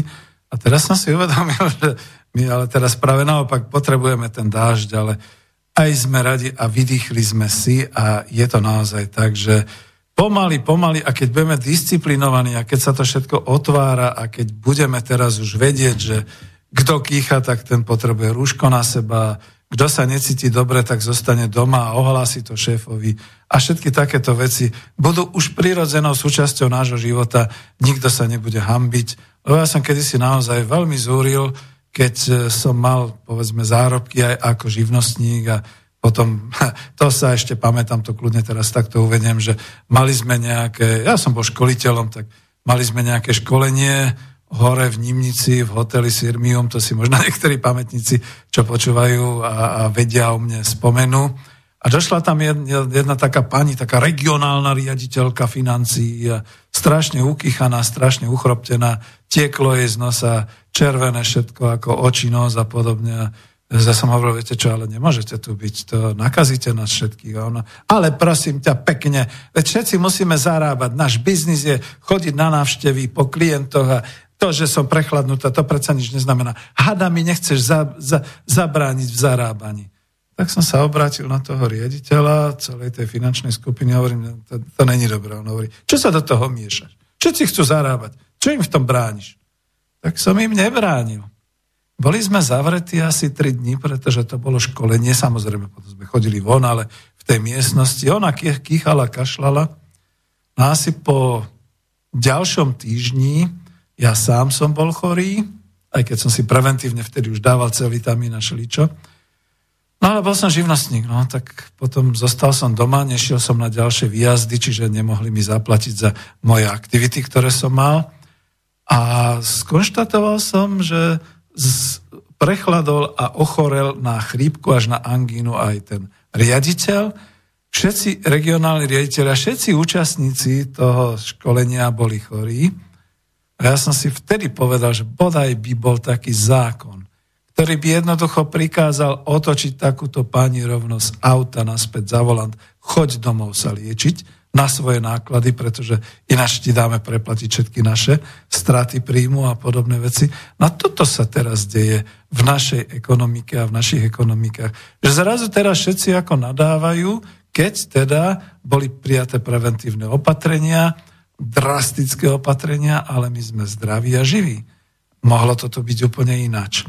No ale teraz sa na mňa budú koronavírusoví konšpirátori hnevať, tí, čo tvrdia, že toto je schválny projekt a že sa tým mal nastoliť nový svetový poriadok. E, no ale minimálne v Strednej Európe naše výsledky nesvedčia náhodou aj o tom, že sme sa nedali, že sme odolali, a že sme konali inak, ako sa možno v tom, tými aktérmi toho svetového poriadku očakávalo. Nie, nie, nie, nevolajte. Na túto tému nepolemizujem, to som si len tak zarýpol. E, isté, že v tomto globálnom poňatí ekonomiky, aká teraz je, môžeme hovoriť, že pandémia vyvolala skutočne obrovské zemetrasenia a následne tsunami vo svetovej ekonomike. Ale však sú tu všade múdrejší, čo to budú exaktne vypočítavať, to je aj odkaz pre Ivana Ivana, aké veľké poklesy a škody a umrtvenie ekonomiky to spôsobilo a spôsobuje, že to spôsobilo prakticky zastavenie tých obrovských tovarových transferov, transferov globálnych služieb a všetko ostatné, tak ako hovoril pán Juraj Karpiš. Nebudem sa hádať s konšpirátormi, či to bolo na schvál, ale faktom je, že ešte v januári 2020 si nik nemohol ani len vymyslieť, že sa v globálnej trhovej ekonomike zastavia takmer všetky e, transfery osôb, teda že padne celá osobná letecká preprava, padne medzištátna preprava ľudí, úplne zmrzne celosvetový cestovný ruch prakticky na nulu, že sa všade dobrovoľne, ale z rozhodnutia národných štátov zavrú hranice, podľa národných štátov. A to vlastne napríklad taká moja poznámka, že v Európskej únie vlastne už ani nemali existovať v tejto chvíli tie národné hranice, že podľa, nie že direktív, ale podľa želaní eurokomisárov. že sa preprava tovaru zúžila na nevyhnutnú distribúciu potravy na rôznych tých hygienických a zdravotníckých potrieb, že sa tým pádom zastavia mnohé výroby, mnohé obchodné prevádzky, narastie dominantne prevádzka internetu, mobilných operačných služieb, že budú padať finančné burzy, že bude narastať nezamestnanosť, to, čo povedal aj pán Karpiš, E, iba v Spojených štátoch tohto týždňa zaniklo 20,5 milióna pracovných miest. Niektorí by to vedeli vysvetliť, že tam sa vlastne často tie pracovné miesta a vyplaty dejú z týždňa na týždeň, čiže to nie je ako u nás, že 3 mesiace a podobne. Naozaj sme tuto v tomto sociálne silnejší. No ale už sme hovorili, ako je to na Slovensku. A ja to potvrdím a pôjdem už potom na tú ešte moju e, časť o polnohospodárstve. Na Slovensku je to takto. Všetci teraz plačú a obvinujú vládu, v tomto prípade sa zastanem aj Matoviča a Pelegriniho, že nám zastavili prevádzku, že oni sú zodpovední, že straty majú znášať a tak ďalej. No ale my máme vlastne tri skupiny podnikov a podnikateľov. Dobre, tá prvá skupina OK, keď hovorím tri, tak si ich pomenujme.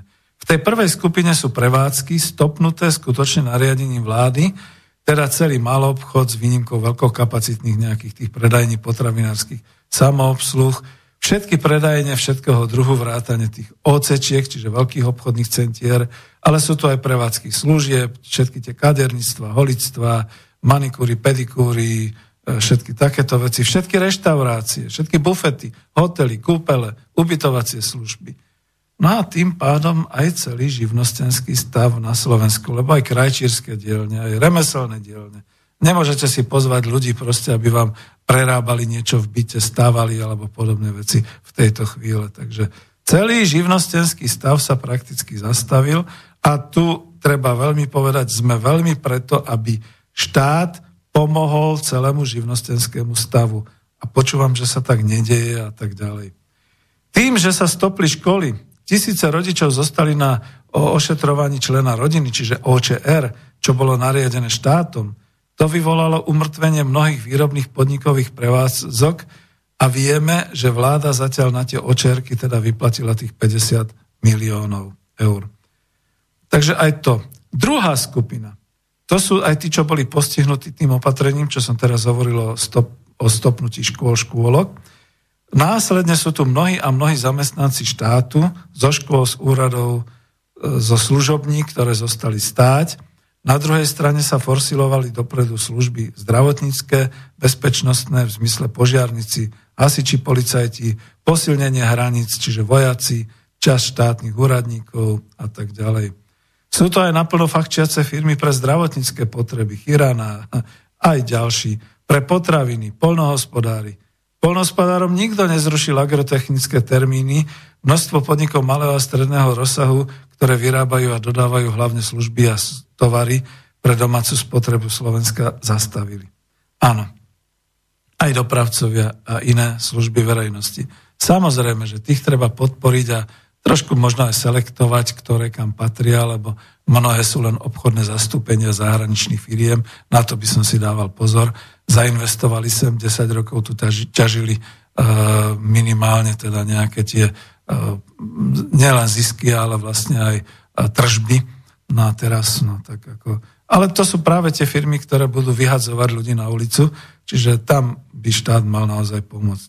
No ale v tretej skupine, to sú tí veľkí výrobcovia tovarov a prevádzkovateľia služieb, ktorí sú napojení na zahraničie tu všetko, čo bolo obmedzené a často sa aj umrtvilo, je síce pravda, že áno, je to aj opatreniami vlády, ale no, budeme sa možno o tom ešte baviť.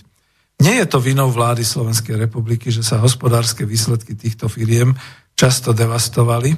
Nemá pravdu ani Pelegrini, ani Žiga, ktorí vystúpili včera na tlačovke a kričali kriticky na vládu, že poškodzuje napríklad celý automotív priemysel a podobne. To som včera naozaj zachytil o 10.40 takú tlačovku. Lebo mnohé veľké firmy, ktoré sú u nás napojené na zahraničie, výrobou aj odbytom, sú dnes zle na tom nie kvôli opatreniam vlády, ale kvôli krízovým javom v distribúcii a v ekonomike na svetových trhoch, že sa uzatvárali aj iné ekonomiky. A častokrát aj kvôli tomu, že táto kríza už bola signalizovaná v minulom roku v nejakej relácii ešte v novembri možno som spomínal, že tri kvartály za sebou padala priemyselná výroba. Neboli objednávky, padal odbyt. Čiže to všetko už bolo. To bolo signalizované v novembri, v decembri 2019 a sem patrí na Slovensku celé dominujúce odvetvie automotív. Ako vidíte, neviem, oni sa síce cez ten klub 500 začali ozývať takisto a plakali, ale odbyt automobilov, viaznutie jednotlivých objednávok a podobne už bol koncom roka 2019. A nemalo to nič spoločné s opatreniami vlády, ktoré boli až v marci, takže čo, čo tu nariekajú. A automotív samotný, lebo ľudia tomu niekedy nerozumejú, to sú štyri automobilky plus stovky subdodávateľov všetkého možného do tých automobilov, sklá, guma, textil, všeličo možné plastikové, kovové a tak ďalej, všetky takéto veci, elektro a tak ďalej. A to je možno až 260 tisíc zamestnancov na Slovensku. No to je to práve, že túto človeka mrazí. Na druhej strane, veď viete, čo bolo ešte predtým v roku 2019? Už požadovali tieto veľké firmy 80 tisíc pracovníkov dovážať zo zahraničia, lebo vraj nemali. Joj, keby bola vláda na to pristúpila, respektíve ak sa aj niekde rozbehli práce týchto gastarbajterov, týchto cudzích zamestnancov, tí boli potom prepušťaní ako prví, respektíve možno sa nám motkajú po republike, nestihli odísť z uzavretých hraníc a máme tu nejakých takých túlajúcich sa gastarbajtrov. Nie je to iba v detektívkach a v krimi filmoch, že nejakí tí kvázi turisti v úvozovkách nám všeli, kde bývajú, po maringotkách a podobne a ponúkajú sa na akúkoľvek prácu. Lebo však zarábať potrebujú, respektíve žiť potrebujú. A sú tu. No, Ďalej sem patrí takmer celé strojárstvo, stavebné firmy, chemický priemysel, výroba plastov, kovovýroba, sklárstvo, drevársky priemysel a možno ďalších 200 tisíc zamestnancov, kde ich pandémia iba dorazila ako krývajúcich a tým, tým ako reprezentantom je tá firma Drevodom, ktorá sa vyhrážala vláde, že prepustí všetkých 400 zamestnancov. Ale všetci vedeli, že Drevodom už dobré 3-4 mesiace pred koronakrízou mal obrovské problémy a šiel do kolien, takže no a napríklad aj podbrezovské železiárne a takisto US Steel a všetci ďalší. Takže si myslím, že treba tie odškodnenia a opatrenia v prospech podnikateľskej sféry robiť veľmi cieľene a veľmi diferencovane. Vláda to tak chce ako ku podivu môžete na mňa kričať, že na začiatku som bol veľmi kritický ku vláde 4 milionárov aj administratíve, ale teraz chápem, že cieľenie a diferencovanie potrebujú rozsúdiť a analyzovať, ktoré firmy majú nárok, alebo teda potrebujú peniaze a ktoré vlastne ani nie, lebo však ešte, ešte len to v marci, no čože v marci to už nemohli, vo februári prebiehali zhromaždenia, válne zhromaždenia akcioviek a, SROček a podobne, kde sa rozhodovalo o rozdelení dividend, o rozdelení ziskov. Neviem, povedzte mi aspoň jednu, dve, možno desať firiem na Slovensku, ktorá celkom oficiálne si ten zisk z roku 2019 zastavila a povedala, hm, my si ho nerozdelíme medzi akcionárov, alebo medzi seba, my ho reinvestujeme do záchrany nášho podniku. Preto to ticho. Je, nemyslím si, že bola jediná firma, ktorá to tak urobila. E, dnes som počul o štátno-pološtátnej ČES, Českých ekonomických závodov, kde teda niečo podobné bolo hovorené, priatelia z Čiech, skritizujte ma, alebo uvedte to na pravú mieru, ja to potom kľudne aj uverejním, aspoň pod, pod reláciu, že Čes mala obrovské zisky, lebo je energetická firma, vyrába energiu a podobné veci. A teraz ma nezabite, ale mám taký pocit, že to tam zaznelo, že zisky reinvestujú znova do, do produkcie a do záchrany a tak ďalej. Toto asi na Slovensku podobné v žiadnom prípade, in any case, nebude. Takže to je to zlé, čo by malo. Takže toľko, no, ja by som sa teda naozaj mal už zamerať znova na druhú časť e, toho článku e, pána Pavla Koncoša a skúsim na to využiť aj otázku, tento raz naozaj z toho mailu. Ako teda oživiť polnohospodárstvo ako proticyklický rezort? V tej analýze pána Koncoša boli vraj produkty z prvovýroby vyvážané a boli dovážané hotové s pridanou výrobou, s, s pridanou hodnotou ako výrobky a naša potravinová sebestečnosť rok po roku klesá, takže pánu Hanzelovi teraz, teraz snáď bude môcť odpovedať. Len sa otestujem, či som natoľko v poriadku, že k tomu nepotrebujem predeliť pesničku. Nepotrebujem, lebo je vysoký čas. Takže minulý týždeň som načal a takisto presne v tomto čase, e, ku koncu relácií, posledných 40 minút, som čítal článok, zásadný článok pána Pavla Koncoša, bývalého ministra polnohospodárstva Slovenskej republiky v rokoch 1998 až 2002 E, slovenské polnohospodárstvo a potravinová bezpečnosť štátu. Mimochodom propagujem to, tam máte pri avize aj tú linku, ten link teda na článok na web stránke národohospodári.sk. Pevne verím, že ten článok vyjde aj inde, lebo je veľmi zásadný a veľmi potrebný e, pre súčasný stav a preto, aby si aj vláda niekde zvonku uvedomila, do čoho má investovať a čo má teda podržať. A veľmi rýchlo. Je máj. Už by malo byť posiate zasadené. Máme tu mláďatá, ktoré by mali zostať v republike a mali by sa z nich vytvárať nové stáda, aj keď povedzme pre hovedzí dobytok je to reprodukčný čas 6 až koľko rokov. Takže e, Pavel Koncoč definoval v tej prvej časti okrem iného potravinovú bezpečnosť ako stav, keď majú všetci obyvateľia štátu zabezpečený trvalý fyzický a ekonomický prístup k bezpečnej a výživnej potrave, ktorá splňa ich živ- výživové potreby pre aktívny a zdravý život. Osobitne zdôraznil dostatočnosť potravín vyrobených priamo na Slovensku a v jeho jednotlivých regiónoch a kvalitu potravín spojených s ich nutričnou hodnotou.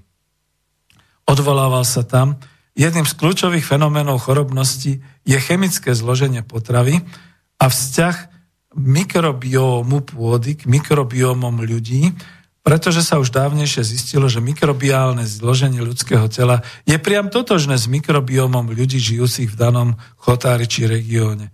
Z pohľadu budúceho stavu slovenskej ekonomiky a sociálneho postavenia občanov Slovenska musíme dostatočne zdôrazne uvedomovať si vzťah medzi polnohospodársko-potravinárskym komplexom a zdravím občanov. A on tam potom písal ďalej, že boli roky, keď on sám bol jediný, ktorý upozorňoval na potravinovú sebestačnosť. Viem, že za stranu demokratickej lavice ešte aj pomaly. Tam sa mu lavičiari ako smiali možno a tak ďalej. To tu nepíše, to len ja komentujem. Potom píše o tom, ako to bolo, že až do roku 2002 sme v podstate mali na pultoch potravín až koľko percent? On to tu písal veľmi veľa, až, e, až e, nad 90% vlastných potravín, potom sa niečo stalo, rozpredali sa všetky prevádzky, lebo samozrejme sme nemali peniaze a dotácie boli o ničom, respektíve boli e, chybne definované a tak zarábali tí, ktorí nič nepestovali a nie tí, čo by boli chceli pestovať a mali s tým problémy. A tu sa pozerám, to bolo to saldo zahraničného obchodu, vyvážame suroviny, polotovary, vyvážame mláďatá, hovedzieho dobytku a prasiat a šeličo, vyvážame hydinové meso, dovážame potom hotové výrobky a tak ďalej. Takisto je to s pšenicou, dovážame hotové výrobky, takisto s ďalšími. Náprava tohto kritického stavu je nevyhnutná, ale chcem zdôrazniť, že je možná iba ak sa príjmu zásadné zmeny politickom a ekonomicko-sociálnom riadení štátu výrobu potravín nevynímajúc. A toto bude trošku možno tá nudná časť, že hovorím hlavne ja, že to znamená, že teraz, v tejto chvíli, keď dokonca naozaj sme získali peniaze z toho zadlženia, z predaja dlhopisov štátnych a tak ďalej, tu by sme mali zainvestovať. Nechcem povedať koľko, ale ja by som najradšej takmer všetko do polnohospodárstva a do potravinárskej výroby a zorganizovať ju tak, aby nad ňou mal štát aspoň kontrolu, ak by to neboli štátne podniky a tak ďalej. A trošku poviem tak doľava, že ak by to neboli ko- kooperatívy a celý ten systém, povedzme, toho všetkého, lebo to asi nie, to iniciatíva z dola zlyhala za tieto roky, takže to nie, ale ak chceme, teraz citujem zase pána Koncoša, ak chceme previesť polnohospodárstvo potravinársky komplex na trajektóriu rozvoja, musíme nápravu začať od usporiadania vlastníctva pôdy a legislatívy upravujúcej ochranu pôdneho fondu. Tamto on teda spomínal, vypočujte si to, Napríklad pôdu neznámych vlastníkov by mal ako odúmrť prevziať do svojho vlastníctva štát a tak ďalej. To sú všetko také. Osobitným problémom je vyriešenie vzťahu aktívnych polnohospodárov ku pôde. Kto na nej pracuje, ten by e, ju mal vlastniť a mal by z nej niečo mať. A odtiaľ toto asi nečítané bolo, takže skúsim. Dával tam takéto príklady. Sú krajiny ako napríklad Dánsko, kde pôdu môže vlastniť iba ten, kto na nej sám pracuje. Asi v duchu toho výroku pána Koncoša pôda patrí k tomu, kto ju obrába. Budem ďalej čítať, citovať. Ďalším spôsobom usporiadania vlastníctva pôdy by tak e, spočíval, ďalší spôsob by tak spočíval v nákupe všetkej pôdy štátom za úradne stanovenú cenu a jej následný predaj výkonným polnohospodárom, ktorí na pôde pracujú. Pritom veľkosť vlastníctva pôdy môže byť stanovená tak, aby bola pri prvej pozemkovej, ako bola pri prvej pozemkovej reforme za prvej republiky Československej, za prvej republiky Československej, teraz som si to zväčšil a, a mi to ušlo, ale ako mi to ušlo? Vidíte, keď človek číta. Ale chcem to čítať, vy to môžete potom aj ten článok celý vidieť e, v web stránke Národospodári, kde teda za prvej republiky Československej pozemková reforma bola na 150 hektárov polnohospodárskej pôdy spolu 250 hektárov všetkej pôdy mohol vlastniť. Po skončení aktívneho hospodárenia bude rolník povinný predať pôdu tomu, kto na nej bude následne ďalej pracovať, čiže žiadne dedenie ani nič podobného. A sám e, pán Pavel Koncoš e, dáva to slovo rolník do popredia, nemá rád slovo farmár, takisto ako ja, pretože farmer je v Spojených štátoch, farmer je typické priezvisko pre Angličanov, ale my sme tu mali odjak živa, a to mi zase potvrdzuje profesor Kučera, rolníkov, polnohospodárov obrábajúcich pôdu u nás, čiže roľa rolník. Opäť uh, hovorí o príklade z Dánska, kde pôda nie je ani predmetom dedenia a ak preberá štafetu v hospodárení gazdovstva potomok, musí si pôdu od svojho otca, matky odkúpiť za úradne stanovenú cenu, ako ktorýkoľvek iný občan. Trošku pôjdem ďalej na takéto veci. Riešenie vlastníckých vzťahov k pôde môže byť aj iné. Podstatné je, aby pôda nebola predmetom špekulácií, špekulatívnych nákupov pri budúcich záberoch pôdy pod výstavbu alebo v časoch finančnej krízy do obdobia, ktoré v súčasnosti nastupujeme. Aj z dôvodu špekulatívnych nákupov je dnes vlastníctvo pôdy koncentrované v rukách oligarchov a hospodárenie sa deje hlavne na prenajatej pôde. No máme pol hodinku, neviem, čo všetko stihnem, ale aspoň tieto dôležité veci. Ináč si celý článok pozrite naozaj na web stránke Národohospodári SK. Vo vzťahu k pôde je veľmi dôležité udržiavanie, prípadne aj zvyšovanie pôdnej úrodnosti.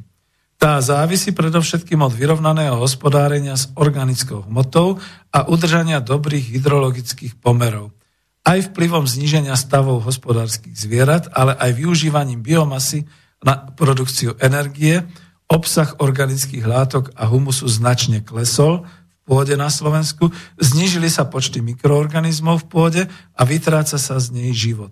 Výpadok hnojenia organickými hnojivami sa agronomovia snažia nahradzať rôznymi enzýmami a bakteriálnymi prípravkami. Účinnosť týchto náhrad je však krátkodobá a problematická. Základom udržania úrodnosti pôdy preto musí byť vyvážený vzťah medzi rastlinou a živočišnou výrobou. Tu dám ten komentár, to je presne to, že nemôže a je takmer je dobre chválihodné, ale je takmer zbytočné, aby iniciatívou z dola niektorí mladí sa pustili do polnohospodárenia, urobili si roličku, tam to okopávali, robili to, hrdlačili doslova, alebo len pre potešenie. Iní mladí by zase niekde na inej dedinke chovali nejakých pár kusov dobytka alebo niečo také. Tuto potrebujeme skutočne komplexný vládny program rastlinnej živočišnej výroby, zavlažovania, semenárstva, všetkých takýchto vecí. Ja to kľudne poviem tak, ako to urobili Spojené štáty a tak to bola tá veľkovýroba.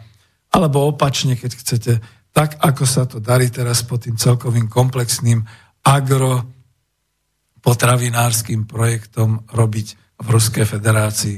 Čiže toľko, budem ďalej čítať. Snáď všetky vlády od roku 2002 zakotvili v programových vyhláseniach budovanie závlah či riešenie protipovodňových opatrení. Žiaľ, takmer všetko, čo bolo v oblasti hydromeliorácií a zavlažovacích sústav vybudované, bolo za socializmu alebo za socializmu, bolo to na vysokej úrovni sa e, nepremysleným zrušením štátnej melioračnej správy pred rokom 1994 a následnými prenájmami týchto zariadení pre politických spriaznencov bez ohľadu na ich odbornosť a vzťah ku pôde, na ktorej boli tieto zariadenia postavené či zriadenie, zničilo, rozkadlo, zdevastovalo. Čiže môj komentár znova zriadiť štátnu melioračnú správu. Už som niekde počul nejakú fantasmagóriu, že jasné, zainvestujeme do toho e, súkromní podnikatelia to budú proste prevádzkovať z eurofondov a podobne. Stop, stop, pani Remišová. Vy tomu naozaj nerozumiete, možno rozumiete umeniu, ale polnohospodárstvu nie. Nes, skoro som to škaredo povedal, nekafrite do toho. Nehajte odborníkov.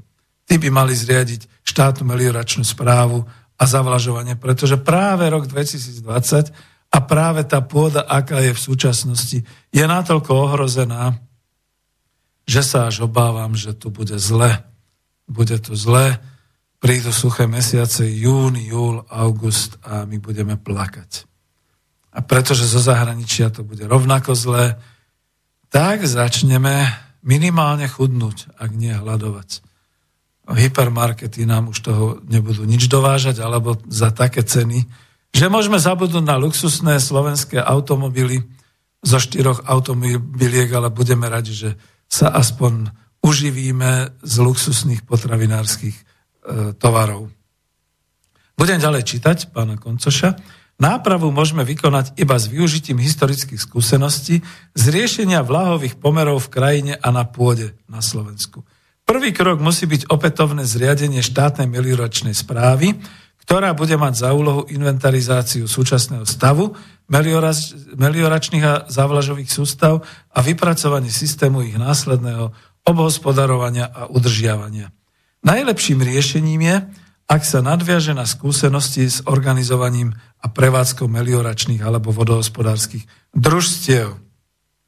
Ešte raz zdôrazňujem historickú skúsenosť, pretože prvé melioračné družstvo bolo v bývalom Uhorsku založené na východoslovenskej nížine v oblasti Trebišova.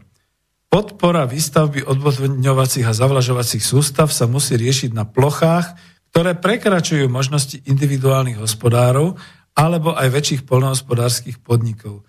Osobitne pri očakávanom otepľovaní klímy a pri následnom striedaní dlhých období sucha s obdobiami dažďov sa musia vodohospodárske pomery riešiť v oblastiach celých jednotlivých regiónov Slovenska alebo významných vodohospodárskych celkov, napríklad spomínaná východoslovenská nížina, podunajská nížina, považie, ponitrie a podobne.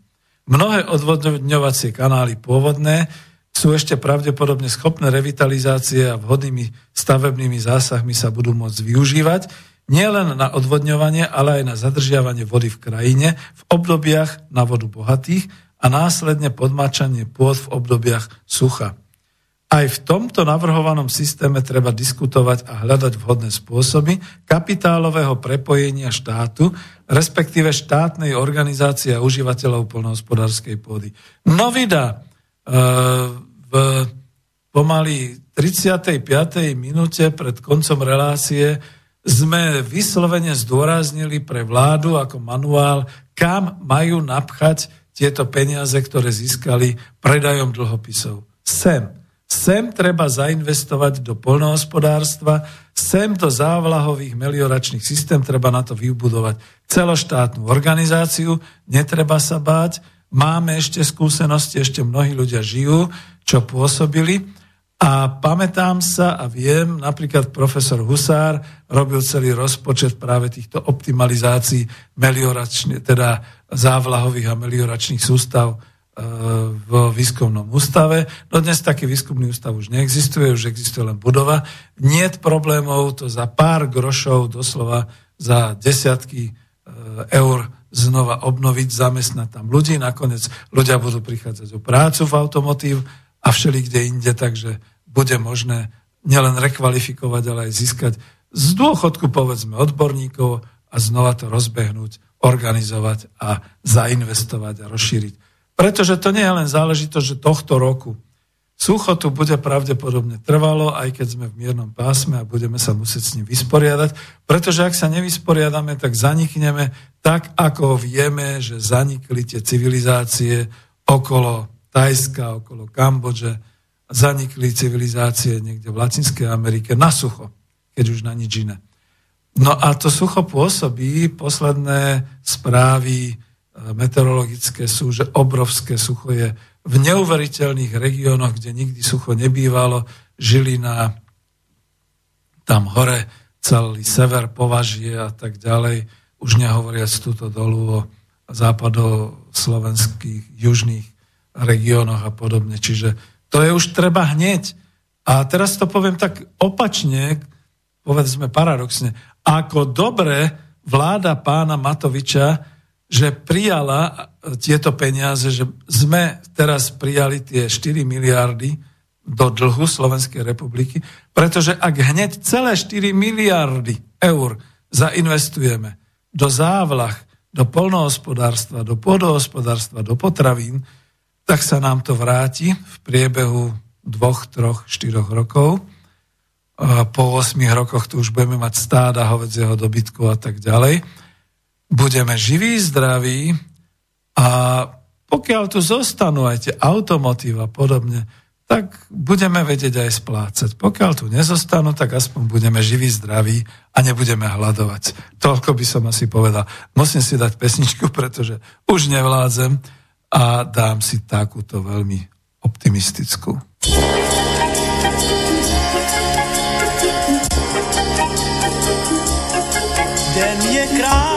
Krásný, den je krásný, den je krásný, den je krásný. Když dva se rádi mají, i v lednu je, jak mají, i v lednu je, jak mají s tebou, s tebou, s tebou.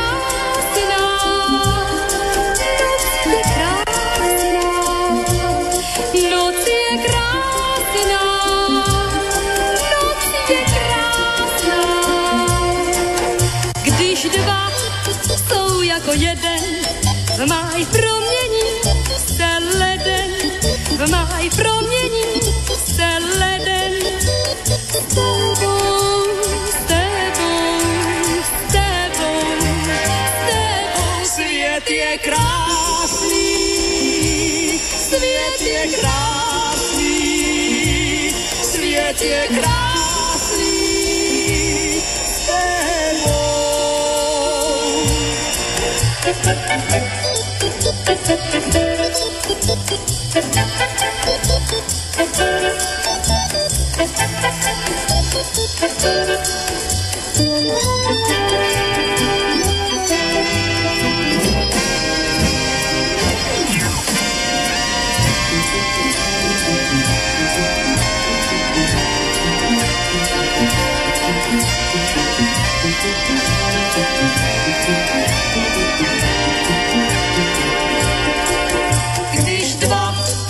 Se rádi mají, i v lednu je jak máji, i v lednu je, jak máji, s tebou, s tebou,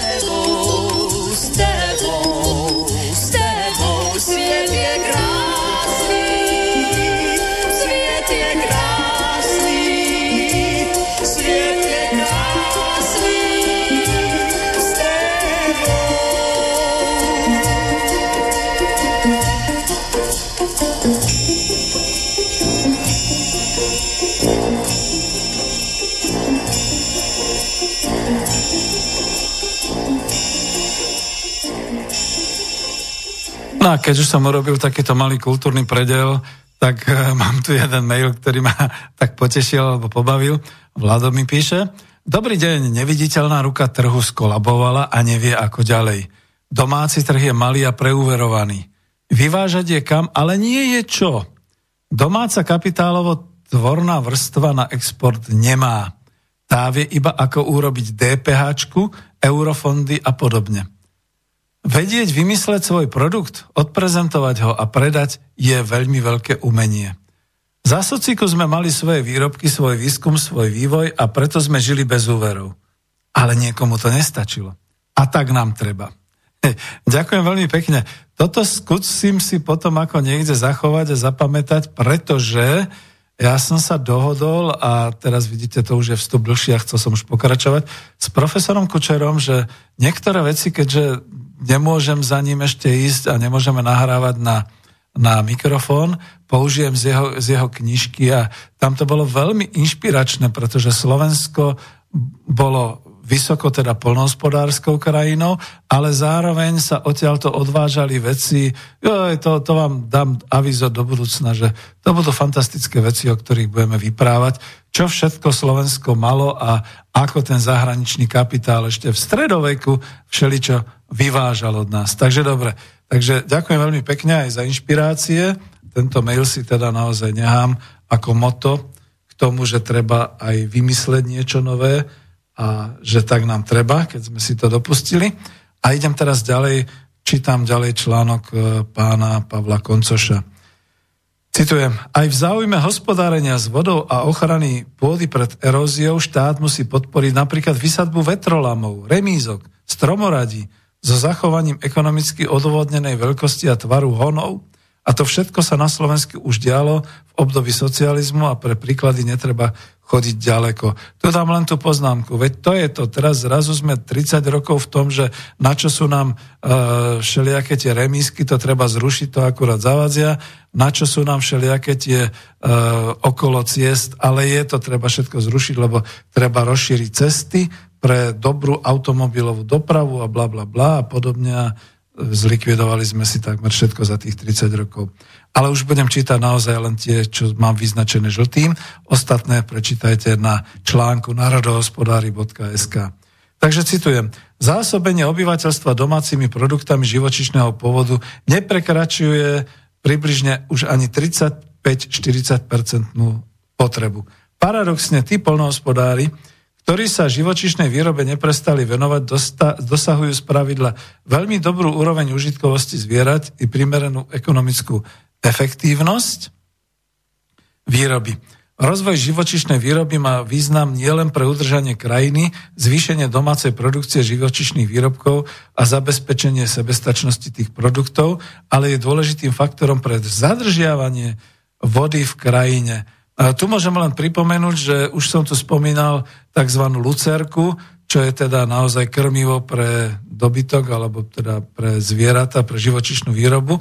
A lucerka mala tú vynikajúcu vlastnosť, že zadržiavala vlahu v pôde na druhej strane je momentálne akože, a dúfam, že to už skončí celý ten slniečkársky, e, mimovládny a podobný celé to hnutie, kde detičky zo škôl písali ministrovi polnohospodárstva, že treba zrušiť kravíny a, a e, tieto prasečárne, lebo to hrozne smrdí a keď to hrozne smrdí a dokonca z tých kráv idú tie metány a to poškodzuje ozónovú vrstvu.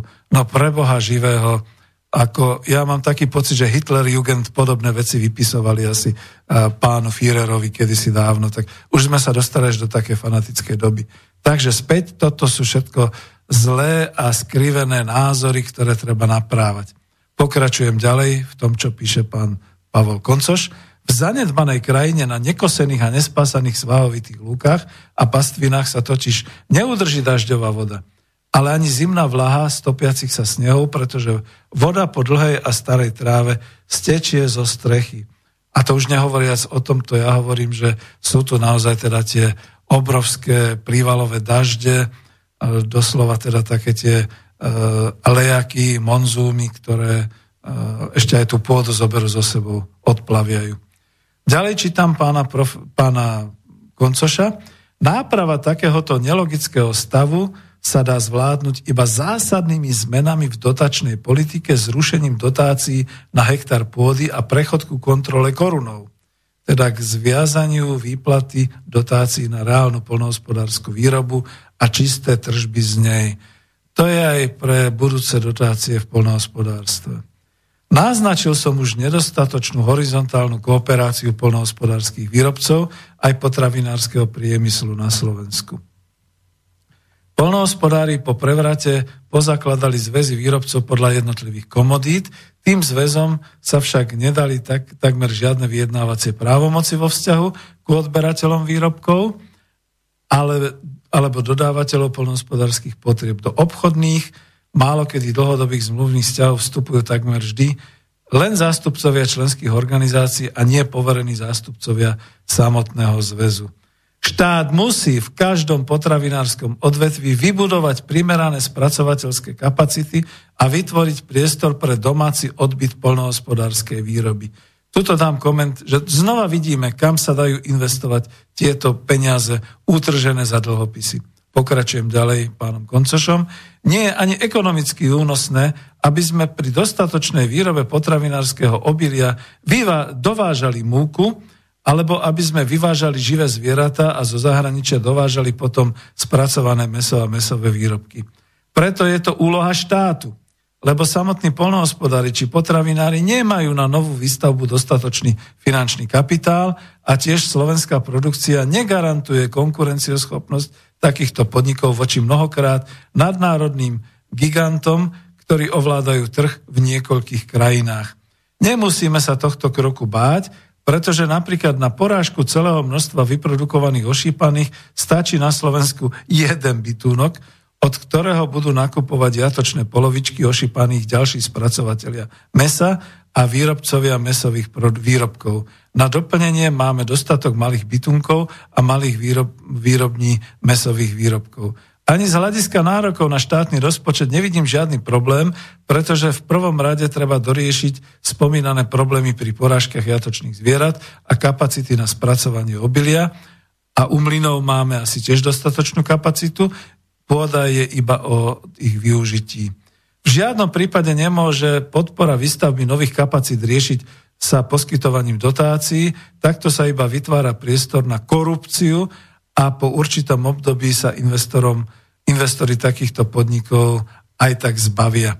No tak to je hodená rukavica Remišovej a Matovičovi. Viete, čo máte robiť, robte to. Štát a iné verejnoprávne inštitúcie, ktoré budú svoje pohľadávky voči majiteľom kapitalizovať, by mali zriadiť takú osobitnú konsolidačnú a správcovskú inštitúciu s právomocami priamo riadenia tých subjektov a priebežnej kontroly, nakladania so, spojoč, so spoločným majetkom v prípade, že štátne prostriedky budú určené na dotácie. Áno, to už e, trošku posúvam ďalej, lebo máme 10 minút do konca.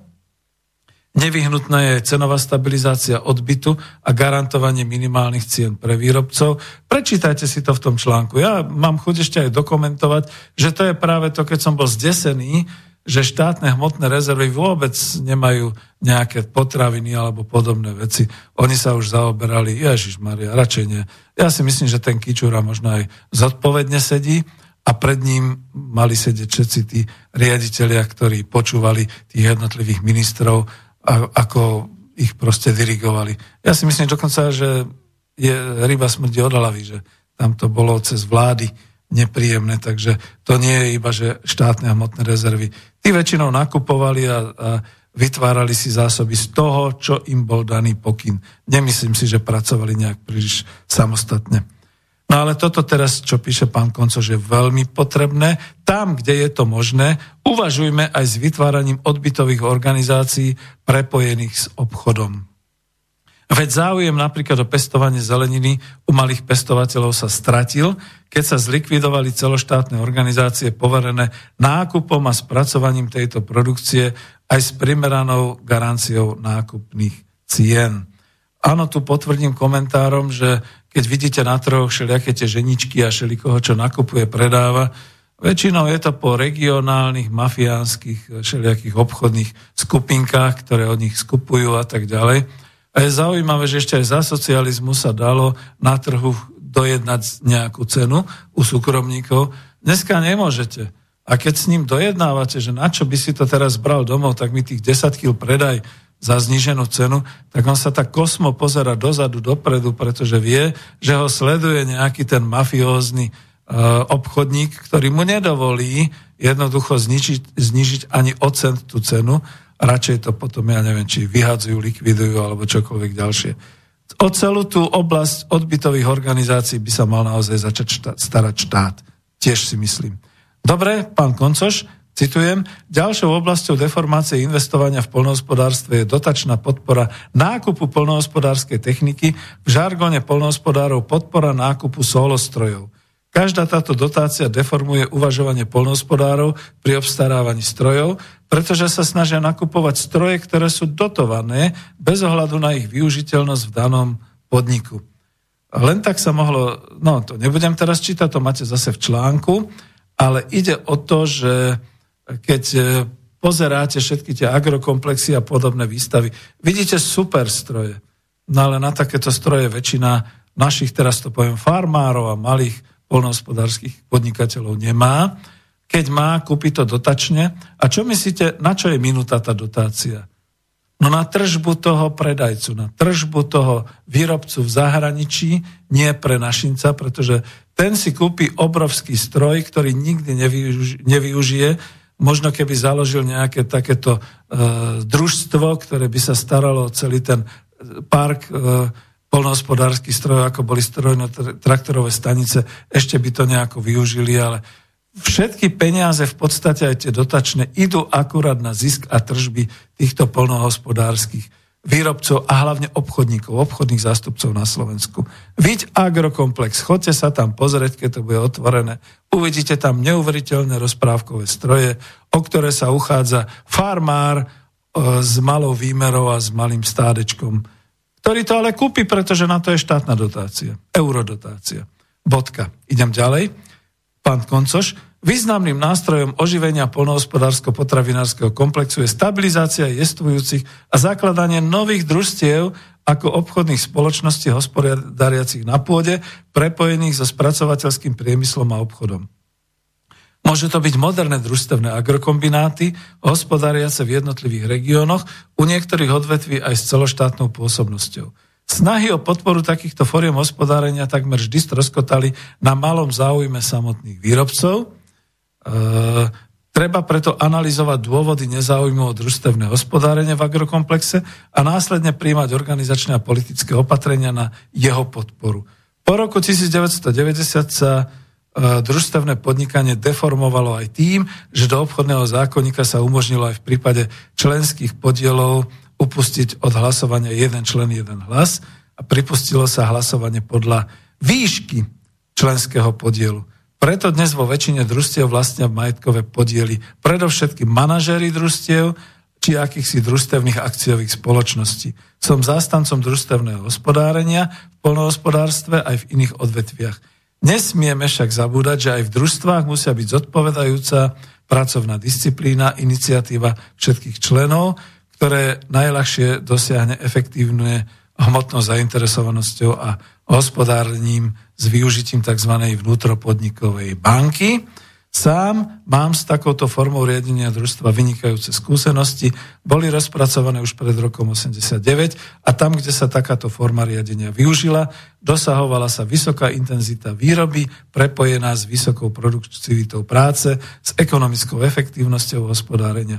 Uvedomelosť členov družstva a jeho zamestnancov je dôležitá, ale na trvalú konkurencioschopnosť podnikania spojenú s inováciami vo výrobe jednoducho nestačí. Základanie agrokombinátov bude mať osobitný význam aj pre podporu rozvoja regiónov, pomôže tak stabilizovať zamestnanosť v polnohospodárskej prvovýrobe, v potravinárskom priemysle, v obchode a službách.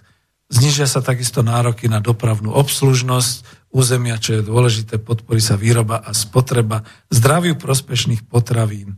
Tuto končím, to je ešte veľký, veľmi dôležitý článok, ale vypichol som hlavne v tej súvislosti s tým, že máme peniaze, máme peniaze, tak treba to zainvestovať. Neviem, kto je vlastne minister pôlnohospodárstva v tejto chvíli na Slovensku?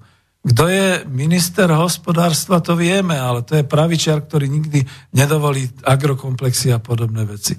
Treba tlačiť, treba ľudový tlak z dola, aby si uvedomili, kam treba investovať a čo treba v tejto chvíli urobiť. Treba zabezpečiť výživu a zdravie národa. A teraz, keď už sme prijali tie peniaze, keď už sa to stalo, keď už máme veľký dlh vytvorený a peniaze prídu, tak ich treba investovať sem, týmto smerom. Žiadne sanovanie e, veľkopodnikateľov cudzieho kapitálu, automotív a podobné veci. Tu máme svoje zdroje. Vážení priatelia, ja končím ešte dá možno na záver nejakú zvučku alebo nejakú pesničku, ani neviem, čo sa mi sem ešte podarí dať do toho.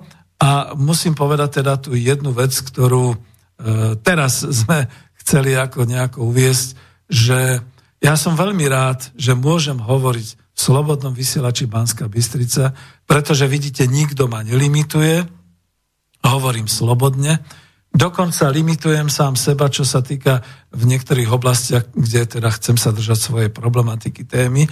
A som veľmi rád, že Slobodný vysielač Banská Bystrica existuje. No a musím potvrdiť a chcem potvrdiť celému poslucháčstvu po celom svete, že my sme tu dobrovoľníci. Ak niektorý dobrovoľník zblbne, to znamená, on nepríde o prácu, pretože tu pracuje dobrovoľne. Ak niekomu sa nepáči, nejaký ten systém tohoto dobrovoľníctva a nejaké podobné veci, je to jeho osobná záležitosť. My sme radi, že sa môžeme dávať témy, ktoré si nikde inde dávať nemôžeme. Viete si predstaviť napríklad inžiniera Petra Zajaca Vanku, ako hovorí o spomienkach na socializmus, o spomienkach na kapitalizmus, o ekonomickej demokracii, niekde v nejakom inom médiu? Ja sa nepovažujem za novinára. Ja sa považujem za dobrovoľníka, ktorý je rád, že takéto veci vlastne v podstate robí. A teraz hľadám márne takúto zvučku, ktorú som chcel dať na záver, pretože tá zvučka už nebude, ktorú som pôvodne myslel, lebo máme len posledné sekundy, takže ďakujem, dovidenia, lúčim sa s vami a posielam túto zvučku.